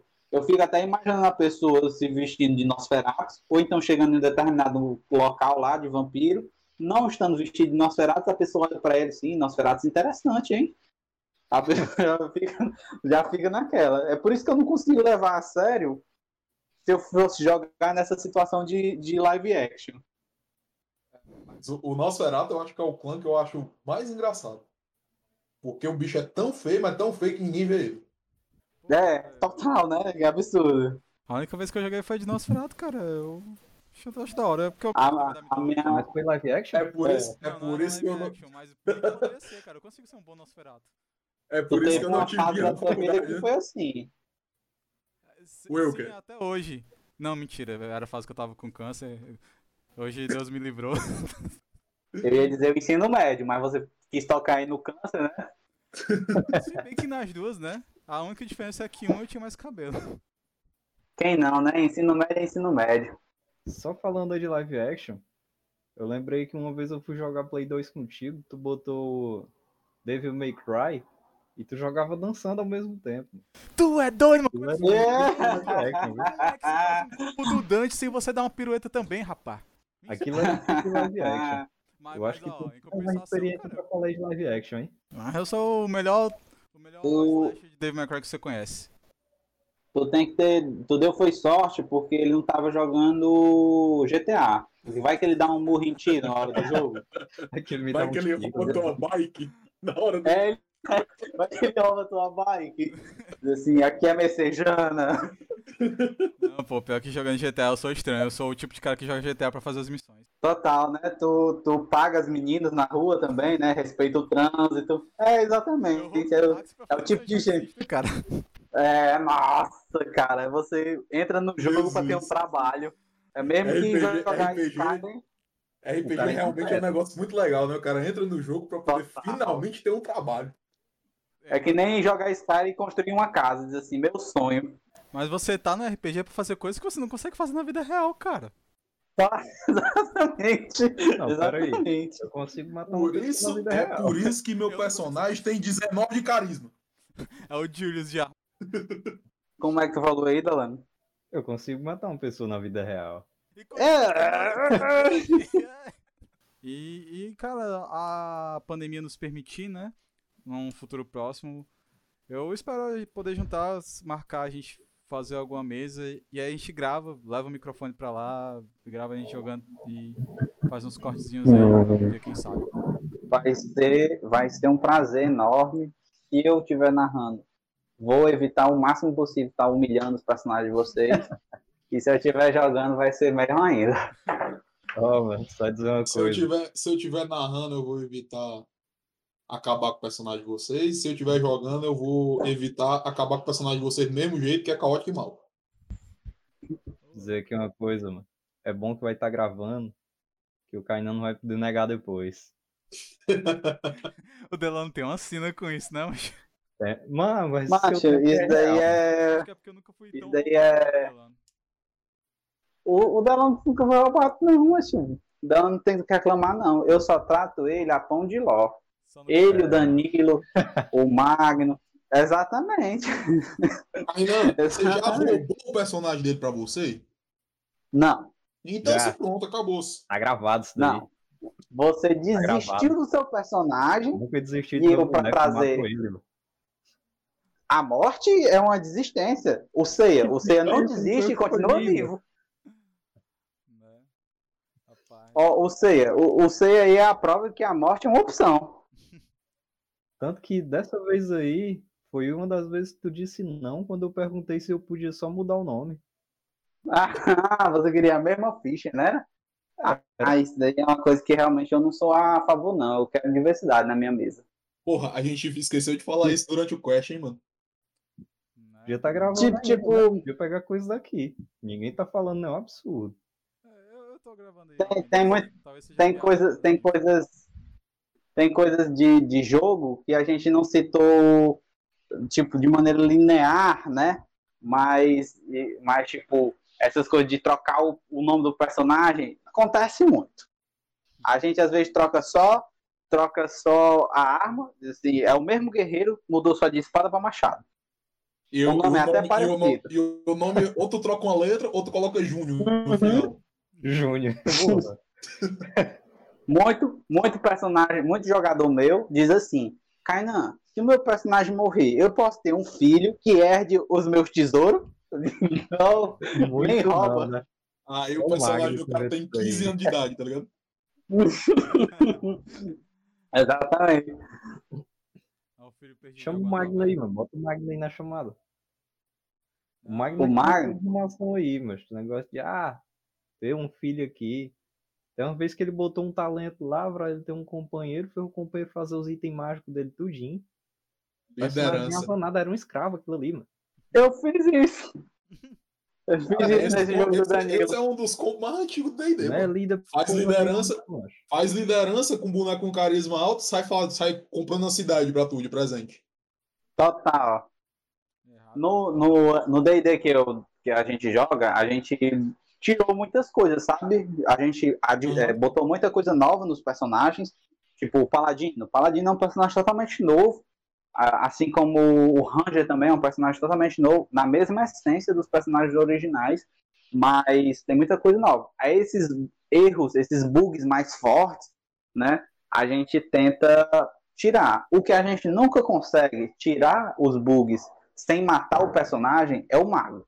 Porque o mago é implacável. É, cara, eu- Nossa, o personagem Ó. ladrão. Você rouba de quatro, Indo- quatro cinco maneiras diferentes. Assim, se o mago conseguir passar do nível 1, o boneco é É. pau. Não, Eu, eu ia citar isso no, no podcast, dizendo que, tipo assim, no D&D, eu sempre falo para meus jogadores dizendo o seguinte, né? Do 1 até o 10, você tá jogando um jogo que é entre Game of Thrones e Senhor dos Anéis. Ou seja, tem fantasia, mas é mais palpável, né? É mais, tipo, levei uma flechada, tem uma possibilidade É, maior de você morrer. Do nível, mais ou menos, nível 10, 12, parceiro. é, você já diz assim, meu irmãozinho, você tá jogando aí é o God of War. Imagine aqueles palácios enormes, os monstros aberronhos, magia, poder. Tinha um personagem meu, por exemplo, que ele dava um salto, ele tinha, era um, era um combatente de duas armas, ele dava 12 golpes no ar, sem, antes de cair no chão. Eu disse, nossa, deve ser um peão esse personagem. Não, e o, o Bárbaro Frenético. Que Oh. Ô, classe roubada, né? É, não, Bárbaro, enquanto, enquanto o frenético, boneco. Frenesim enquanto o bu- imortal. É. Não, enquanto ele tá puto, o bicho não morre. Mas um bocado de corra morre, viu, parceiro? Porque assim, O, se acabar, se acabar os inimigos, ele vira pros aliados e bate também, tá nem aí. Não, os meus jogadores sempre tentam roubar nisso daí, sabe? Eu deixo passar na maioria das vezes, Pra porque às vezes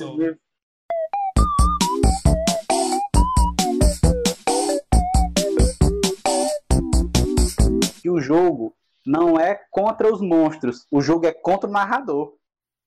E eu, eu acho, eu, eu, eu morro de É a essência do RPG, Mas né? como é que ele ia É. narrador. no narrador, mano? Totalmente. Como que ele faz uma aposta o Totalmente. narrador, mas é óbvio que ele vai perder, mano.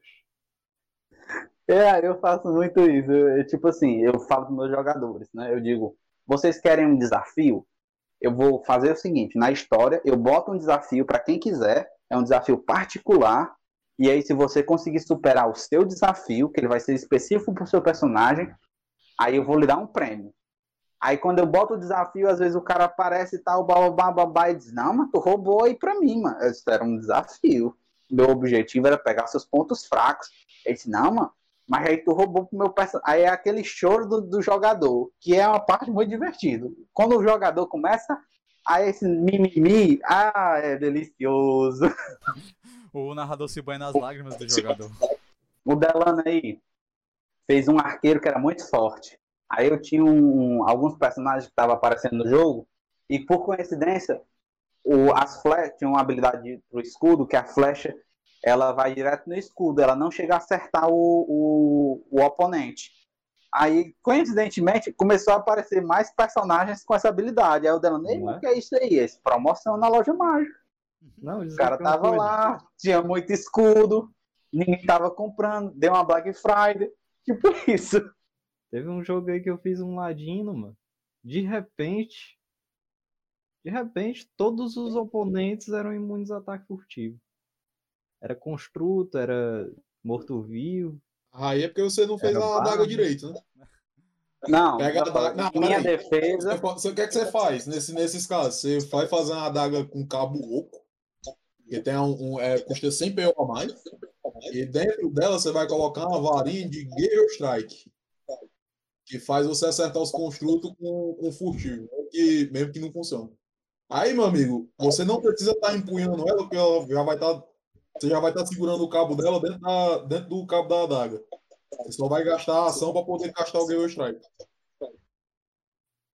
Em minha defesa, o Delano, nesse jogo aí, ele chegou por último. Então, nesse jogo, foi o último jogo que a gente narrou, é, eu falei para os jogadores assim, gente, me tragam cada um dois elementos e eu vou tentar trazer esses elementos para a história. E aí cada um disse dois, duas coisas. Aí eu fiz uma, um enredozinho da minha história, né? E coloquei. Aí o Delano chegou por último e aí ele disse, fazer um ladino. Eu disse, beleza, faço o ladino aí. Só que aí, coincidentemente, realmente tinha mais personagens que eram construtos, mortos-vivos. Tinha um bárbaro lá que também não, não, não conseguiu pegar, então o personagem dele não conseguiu brilhar naquele momento. Mas foi um personagem muito forte, mesmo assim. Gostei muito daquele Ladino. Eu não sou fã de Ladino. Eu gosto de Ladino porque ele consegue fazer muita coisa. O- os meus jogadores, é porque a- o Ladino eu acho que ele desbalanceia um pouco o jogo, sabe? Tipo, você tá numa dungeon, né? Aí eu tenho quatro jogadores. Três deles fizeram personagens que são combatentes. Aí tem o Ladino. Aí eu vou ter que criar situações para que o Ladino ele se sinta útil. Aí eu faço isso pro Ladino e os outros três jogadores acabam não conseguindo brilhar naquele momento. Então a mesa se dispersa. Aí para eu fazer um, um jogo em que os quatro estejam participando ativamente, ou eu tenho que fazer cada vez histórias mirabolantes, que aí eu vou ter que fazer tipo por um acaso nessa situação aqui tem o oponente e o ladino tem que utilizar suas perícias para sair de uma armadilha ou desarmar algo ou ser furtivo para desativar alguma coisa. Aí fica muito a coisa do eu só botei isso por causa que tinha um ladino. Saquei. Mas, É, mas é um eu personagem muito útil, realmente. Pois é, Eu acho muito, muito válido ele tipo, no, no jogo. Quando eu jogo de ladino, meu boneco só vai ter duas coisas: destreza e inteligência. Não é tanta É coisa. só o que precisa, né? É. Porque, não, assim, porque ele vai ser, ele muito provavelmente vai ser frágil pra caralho, porque não vai ter muita constituição. Como ele bate pela, é, como ele bate não, mas como ele acerta pela destreza por causa de acuidade, eu não vou colocar força nele. É, e a maioria das perícias, eu, eu preciso de muita perícia, então eu preciso de inteligência. É. O boneco só vai ter essas duas coisas. Se eu tiver um terceiro, um terceiro atributo, eu até coloco em sabedoria. Que é para É poder tipo- observar e escutar mais. Esse boneco, é o- ele só vai funcionar fora de, de combate. Dentro do combate, se o cara vacilar, ele vai tomar um furtivo. Mas fora de É combate, que nem- brilho, irmão. É que nem eu falei pro Will, que o Will que ele tava jogando com a gente, né? Então, tipo, o meu, o meu jogo ele é um pouco diferente. Então eu falei pros jogadores, os novatos, eu disse, gente, ó, me diga o que, que você quer fazer e eu vou criar fichas e aí eu vou lhe dizer, ó, esse personagem joga desse jeito, esse personagem joga desse outro jeito, você escolhe o que você quer jogar. Aí o o Will que ele queria fazer um monge, eu não incentivei ele a fazer um monge, disse que o monge era uma merda. Eu também, né? Aí fizemos, fizemos um Quando você- guerreiro, Bom, ele. Aí eu Quando falei, você né? começa a olha, é estudar um você. pouquinho a fundo o sistema, você É. percebe que um guerreiro com ataque desarmado é um monge muito melhor do que o próprio monge. Nossa, total. O que Um aconteceu. Eu falei pra com ele- Armado, não é. tá na minha equipe, não. Eu falei pra ele, é melhor você ser forte em algum, em uma coisa do que você ser é, ter um Medíocre em muitas, né? exatamente. Aí quando foi pro jogo, ele falou assim pra mim na hora da criação do personagem, Kainan, eu quero fazer um personagem de murro, de murro. Eu quero que ele dê porrada, cascudo, mãozada, porrada. Quando começou o jogo, a primeira coisa que ele fez, vou lutar de lança. Deu dois ataques lá na lança, eu disse, daí isso.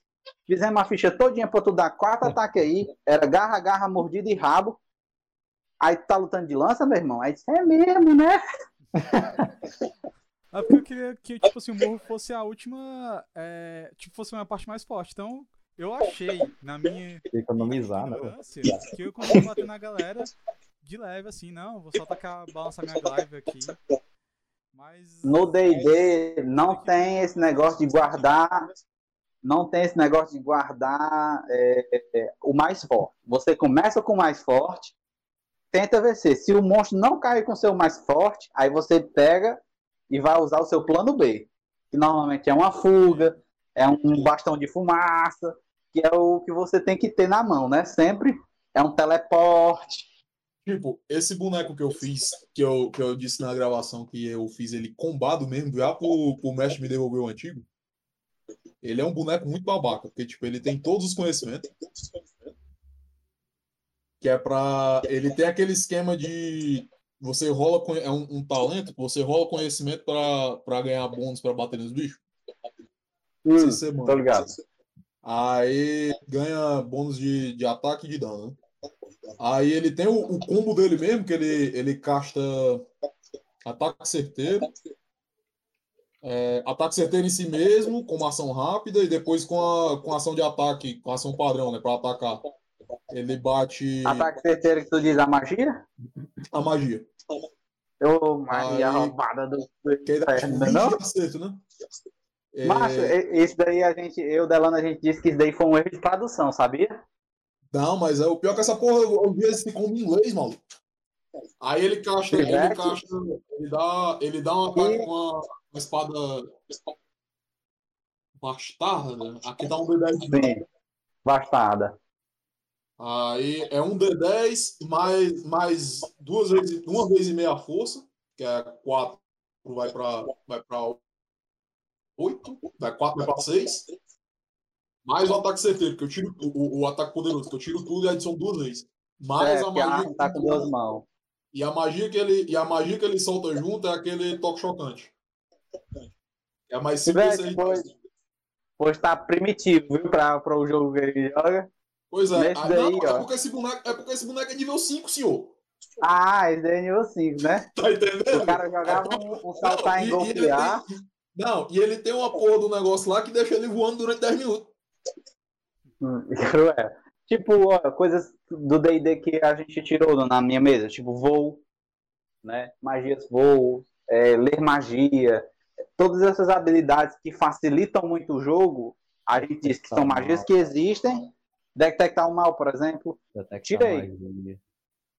proteção contra o É, mal, proteção Detectar contra o o mal, bem. detectar eu acho ruim. Outra coisa que eu acho muito ruim, eu acho que quando, de uma vez que os jogadores têm acesso, eles começam a avacalhar, é aquele detectar a tendência. Que ele sabe é. exatamente a porra da tendência do cara. É porque, na minha opinião, né? O jogo ele pode ter magia, mas ele não pode ter todas as respostas respondidas por magia. Por exemplo, o cara pega uma situação que ele, vamos dizer que ele seja um. Na mesa tem um clérigo. Aí você tá num deserto escaldante. O desafio do deserto vai ser buscar água. A primeira coisa que o cara tem é criar água. Criar água, pega a porra de uma pedra, bota uma pedra em cima da outra. Não faz sentido. água. Não, É, não faz coisa que, sentido. tipo, Tem coisa. E, e fora que clérigo tem acesso a tudo, só basta rezar de manhã. Reza de manhã pedindo água, de tarde Deus manda água pra ele. Aí, tipo, várias magias que deixariam o jogo muito fácil, por exemplo, ler magia, falar idiomas. Falar idioma é uma coisa que eu tirei logo. Eu disse, olha, não faz sentido. Se a maior parte das pessoas nesse mundo, algumas pessoas nesse mundo têm falar idiomas, era mais fácil com que, que as pessoas aprendessem a usar essa magia do, que eles aprenderem idioma idioma. a vida toda. Exatamente. Aí são coisas que a gente vai adaptando com o jogo que, que faz, faz com que a gente dê. É, é aquela coisa. O o DD que eu narro hoje em dia é totalmente diferente do DD original e o DD que eu já joguei no começo da, da minha história de RPGista. Aham. E mudou muita coisa. Tipo, teve uma fase da adolescência que a gente, eu imaginava o jogo mais como MMO, sabe? Era mais Sim. fantasioso. Então os personagens eram mais fortes. Aí agora eu dei uma, uma nerfada nele, sabe? Botou mais um pé no chão, né? É, tipo, agora tem fantasia sim, mas ainda tá mais dentro do, do, do realismo. O Delano tá aí de prova que, tipo, as classes de prestígio, as classes de prestígio dos livros, os adicionais, são todas ruins, na minha opinião. Salvo o quê? O Bárbaro Frenético, que é icônico, né? O Bárbaro Frenético é a, é a classe que foi feita Aquela perfeita. Encantatrix. Aquela Encantatrix também, que é roubadíssima. Não, o, o do livro do, do, do Mago, né? Tem. A, a do livro Os do Mago era, eu falo. É, os complementa. é. Do livro do Mago, tem algumas classes que acertaram mesmo. né? Porque o Mago já é forte, né? Aí Não, acertaram mesmo. mago, Mas a mago, maior parte. mago, clérigo e druida não tem como não, senhor. Eu acho que o clérigo é fraco. O clérigo e o druida eu- eu acho que eu eles não são acho, muito não. fracos. Sabe por que, que eu acho que não? Porque o, Ah. o, o clérigo, ele tem acesso à maioria das magias, mudando uma coisa ou outra. Ele tem acesso a todas as magias, só, só precisa preparar, enquanto o mago ainda precisa aprender. É, prepara também, mas ainda precisa aprender. E o, o, o clérigo, ele tem dado de vida a mais e usa armadura melhor. É, mas se você for E o botar na druida- ponta e do o- lápis, Assim, Tipo, se o você for negócio é que botar na o, ponta do o poder lápis- destrutivo do mago é mais poderoso. Só que, tipo, até o, o é. desejo, ele tem um milagre também, tá ligado? Tem muita coisa que é Não, equivalente. mas, mas não, mas ó, deixa eu mostrar a comparação. Tipo, o mago, ele tem menos necessidades. Então, por exemplo, um mago, ele sabe que ele é fraco, então provavelmente ele luta à distância. E o clérigo, a gente tem a impressão de que ele é um personagem para combate. Aí ele tem vários buffs, várias magias que são legais, mas a maior parte das magias dele são de minuto ou rodada, ou são muitas magias. Então, numa, numa cena de batalha, você fica um personagem muito útil, mas que você não consegue dar o seu 100%. E o mago, ele é muito útil e com poucas magias, com poucas habilidades dele, você consegue usar o 100%, porque ele é um personagem mais focado. Eu acho que Eu- na descrição do mago, eles, eles foram mais inteligentes no que eles fizeram. Eu concordo contigo, mas muita coisa que o mago faz advém de talento. Tipo, metamágico. O bicho ficar realmente forte, ele tem que botar um bocado de metamagia em cima. E o, o clérigo, ele tem a, a, a metamagia divina que faz basicamente a mesma coisa com talento a mais. Mas, ó, por exemplo, Aí, assim, o, tu tá botando pro bicho, tu tá falando especificamente de buff. Se eu for, se eu for fazer um, um, um clérigo, vamos falar aqui do- dos níveis mais altos. Se eu vou fazer um clérigo pra se bufar e bater, a primeira coisa que eu vou fazer é botar permanência em tudo. Que é pra eu nem precisar me bufar. O negócio vai ficar o tempo todo assim. Permanência tem É. restrição de magia, mano. Não é Tem restrição de é, magia, a tem permane- restrição de. Tem restrição de magia, mas, por exemplo, se eu quiser botar uma força do touro permanente, coloca. Mas lá na descrição da permanência não tem falando sobre força do touro, não. As magias tu pode botar permanência, tem descrito que pode botar permanência. Na força do touro não tem. Na maioria das, do- das magias de buff não tem. Fora outras coisas. A permanência, a magia permanência é do livro do jogador. Aí quando eles lançaram os, os complementos, tem muita magia nova, boa, que também não tem essa coisa. Porque eu acho que quando eles lançaram o livro do Divino, por exemplo, ou o livro do Mago, eles estavam com outra mentalidade, tentando trazer outras coisas para o jogo, e aí se esqueceram de fazer combos, de utilizar coisas que já tinham no jogo. Então, tipo, se eu for comparar um mago, que ele é um personagem de poder massivo mais forte, né? Em um jogo que predominantemente você vai ter a, a, a situação de, de combate, né? Porque o D&D ele tem essa predominância. Eu acho que o mago ele foi muito mais bem pensado do que o clérigo. Tu fala assim da magia desejo. Vamos ti- eu essa desejo e milagre são duas magias que eu já tirei. Aí você pega o, o clérigo no nível baixo, ele é muito bom. Até mais ou menos nível 10, ótimo. Quando o mago chega no nível 5 em diante, ele já se torna um personagem muito, muito mais útil e com poucas coisas. Você está numa situação aqui, chega um grupo de inimigos, ou até mesmo seus, os jogadores da mesa, você é, acaba tendo que lutar contra um, um PVP, né? Você usa névoa sólida. Tá, ok. Eu, eu troquei, eu falei, eu falei de permanência, mas é estender magia, para deixar mais tempo. Perdão. Mas estender é, é talento. Porque estender, é- sim, eu tava falando do talento. Entender que faz de rodada virar minuto? Tipo isso. Ele sobe uma categoria. Por que, que tu não pega simplesmente um talento de criação de item e não faz um item maravilhoso com magia? Porque um clérigo não. Isso aí seria muito bom num mago. Num clérigo não faz muito sentido, não. Por que, que isso não faz sentido? Cara, porque o clérigo. Assim, a gente tá, a gente tá falando de, de poder destrutivo. Se eu for fazer um boneco é, focado em fazer em fazer o próprio item, tem alguém dando retorno. É, fazer, é, focado em fazer o próprio item, eu vou fazer um mago que vai ter mais coisa. Já ganha um de graça, que é o do, do pergaminho, que é roubadíssimo. Pois é, olha, ó, se, se a gente tá fazendo uma comparação esses dois, esses- entre esses dois personagens, e a gente vê que o mago ele tem uma predominância. Tu tava falando, tipo, que o druida, o mago e o clérigo, eles são ponto alto do do D&D. Ah, Pra mim, Eu acho que o três, clérigo- Monge. É tipo É. easy mode jogar qualquer um desses três. Pois é, o clérigo eu já não acho ele tão útil. O druida, ok, ele tem pontos muito fortes. Eu acho que ele podia ter sido melhor explorado. É, que, nem, que nem o clérigo. Eu acho que se ele tivesse sido pensado de uma maneira mais legal, talvez ele tivesse sido um personagem assim icônico. É óbvio, o druida é muito bom também. Mas o clérigo, eu acho que ele podia ter melhorado mais.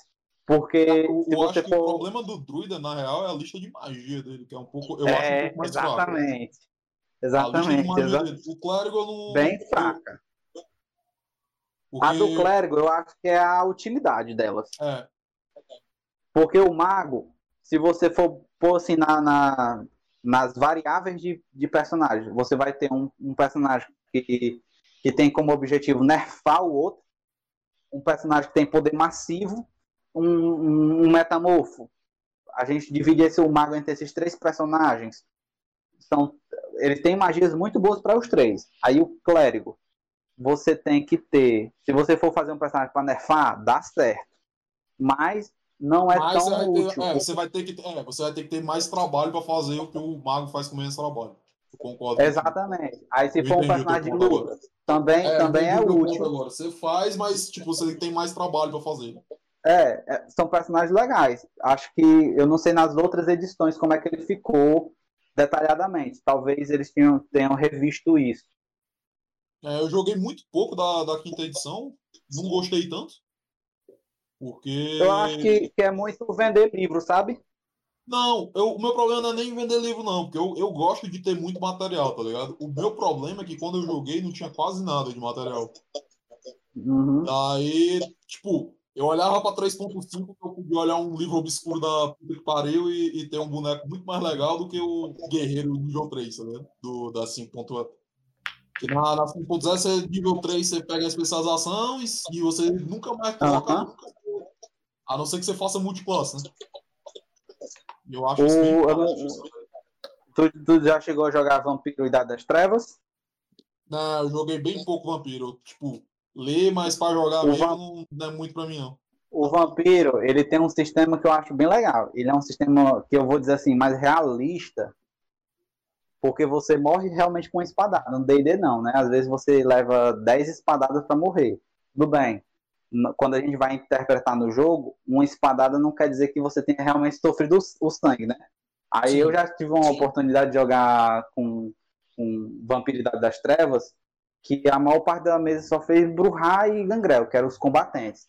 Então a gente jogou, eu tava me sentindo no Dark Souls. Eu levava uma chibatada e morria. Aí eu disse, não, e aí, como é que a gente faz? Ele disse, não, mas o mestre falava assim, não, faz o seguinte, vou dizer que teu personagem não morreu. Fiz isso, não, numa sessão eu morri quatro vezes. Eu disse, não, não tá dando não pra mim não. Como é que é isso? É só uma espada. E, e eu já tava acostumado com o D&D, eu disse assim, não, como assim? O cara vem com uma flecha lá da que pariu. Uma flecha só me matou. Eu tô jogando Game of Thrones? E Como é isso crítica essa porra. É, eu sou um vampiro, eu não posso morrer assim não. É, tipo, eu não, não curto muito. Não curto muito vampiro, porque ele é, ele é muito mais interpretação. Tipo, eu gosto de interpretar. É, na mesa que eu jogo atualmente, os dois personagens que eu joguei foram viraram o líder do grupo porque a galera não gosta. Gosta bem menos que eu de interpretar, então eu tenho que fazer essa, essa parte, tá ligado? Meio que síndrome de protagonista. Mas, assim, meu negócio é bater na cara dos outros. É total, D&D. Delegada, mano. Como é? Eu fiz de delegada, mano. Gosto de bater na cara dos outros. Del- Delano aí jogou o último jogo aí. Inclusive, na próxima vez que eu for narrar, Delano, eu vou explorar mais aquela coisa do, do bode, viu? Do bode do, do homem cabeça de elefante. Delano Beleza. jogou aí, era uma aventura, tava na cidade, começou a beber, começou a fazer bagunça, terminou com o delegado dando uma usada nele, ó. Acho que ele tá com trauma. Mas o ladino que joga direito termina o jogo assim, mano. Ladino que joga direito. Já vai rolar um bode aí. É. Não, o, o dele foi diferente. Ele entrou num ritual.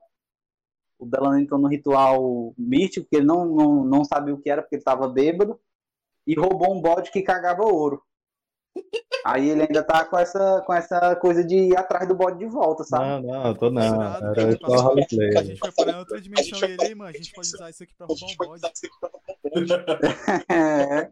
Tem que ver que o bode era um, era um item único, né? É dinheiro infinito. É. Galera, A é, não foi, você foi bom aí. ele. Se você mate ele. Desordem, se tiver uma oportunidade de você estar participando do nosso, do nosso jogo, ou então de eu estar indo participar do seu jogo, vai ser um prazer, viu? Aos Meu demais. filho, só eu marcar aí que a gente joga, viu?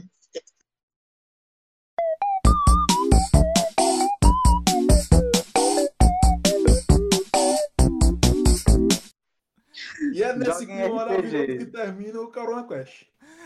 Ah, é, isso aí. Acho que foi.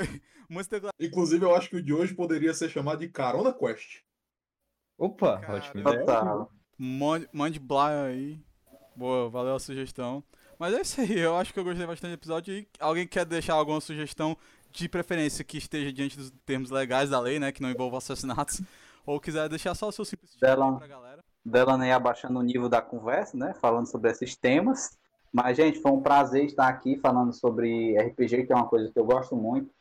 Hoje eu tenho 26 anos, jogo RPG, jogo desde os 12 anos de idade. Quando eu tiver 50, provavelmente eu vou estar jogando também. Vou estar apostando dentadura no, no jogo. E é muito divertido. Tenham essa experiência, quem nunca jogou. Aos que estão aí nos ouvindo aí, são sempre bem-vindos a estar participando de um jogo comigo. Me convidem, que sempre que possível eu também vou estar jogando aí. E é isso. Valeu. Eu faço as palavras do Kainan as minhas. Quem quiser me chamar é nós. É, se eu narrar, provavelmente vai ser num sistema obscuro que ninguém entende. E eu queria também agradecer aqui o convite da galera do Carona Quest é, para estar participando e se me chamar, que eu já estava devendo faz algum tempo, né, esse, essa participação. Algumas, muitas vezes. É, cara, achei que a gente não queria ter a honra da desordem aqui. O- A honra É, do caos. É, e é isso aí, cara. Quem quiser um, um combeiro que jogue de boa é nós. É isso aí. O cara, pra não falar algo que seja fora da lei, só pode dizer, é isso aí. Me mata de orgulho. Quer que eu continue? Ah, é. Sei lá, se tiver um tchau aí, legal. Não. Vou, vou dar a dica Danilo, aqui. seu irmão, Delano, inclusive. Beleza, vou mandar. Ó, vou dar a dica aqui. Combinar direitinho comigo na próxima, mano. Vou ter umas histórias boas aí pra contar. Pronto, vai dar certo, vai dar bom. Mas eu acho que o próximo, se Bom. pá, a gente pode tentar fazer um, um role play, né? Inclusive, Pode ser. já fica aqui pra vocês, vai lá no nosso Twitter, no nosso Instagram, CaronaCast. Se você quer ver uma mesa da gente, essa galera aqui, eu acho que temos uma boa seleção de ouro com essas pessoas. Se você quer ver uma mesa da gente, manda lá um direct ou comenta no, no post dessa, dessa publicação a mesa que você quer que a gente jogue. E quem sabe, né? A gente pode gravar um episódio aí jogando, se todo mundo que tiver de acordo, um dia aí no futuro. Só se eu pudesse ter um bardo de cuíca. Sou, eu sou contra bardos. Ah, é brincadeira. Eu, eu Eu, topo ta- eu sim. também sou contra bardo, mano. O teu grupo tá morrendo, tu tá, Ah, tocando, tu tá lá tocando flauta pra ver se ajuda. Bar, não, mas bardo, tu chamou esse quando... demente aí pra participar desse negócio mesmo. Olha o que, é que os caras estão falando, mano. Não, tipo, quando eu. As vezes que eu joguei de bardo, aí o cara diz assim: não, tu tem que interpretar um pouco. É, interpretar é. Posso tocar aqui uma música que medieval, com tema medieval? Ele disse, pode. Aí eu começava a cantar. Fada, fada querida. Ninguém conhece essa música de forró? Quem é que não conhece essa música, mano? Legal. Eu só tu sei essa parte, na verdade. mano. Vocês disseram que vocês são contra a arte. Cara, só falou de todos os Tem que-. Tem que acabar o artista. Um podcast contra a arte não pode ser um podcast. Eu sou contra a música. Aí você tá assumindo que o podcast se posiciona junto com a posição dos, dos convidados, cara. E isso é uma total verdade, né? Porque a gente aqui tá pra abranger todo mundo, pra quem gosta e quem não gosta. Mas é isso aí, gente. Brincadeiras à parte, foi muito bom, valeu por estar com vocês e é isso aí, segue a gente nas nossas redes sociais, Twitter, Instagram e vai acompanhando que a gente vai ter mais mais episódios. Segue a rede social da galera aqui se você quiser. E um forte abraço. Valeu, pessoal. Valeu, valeu.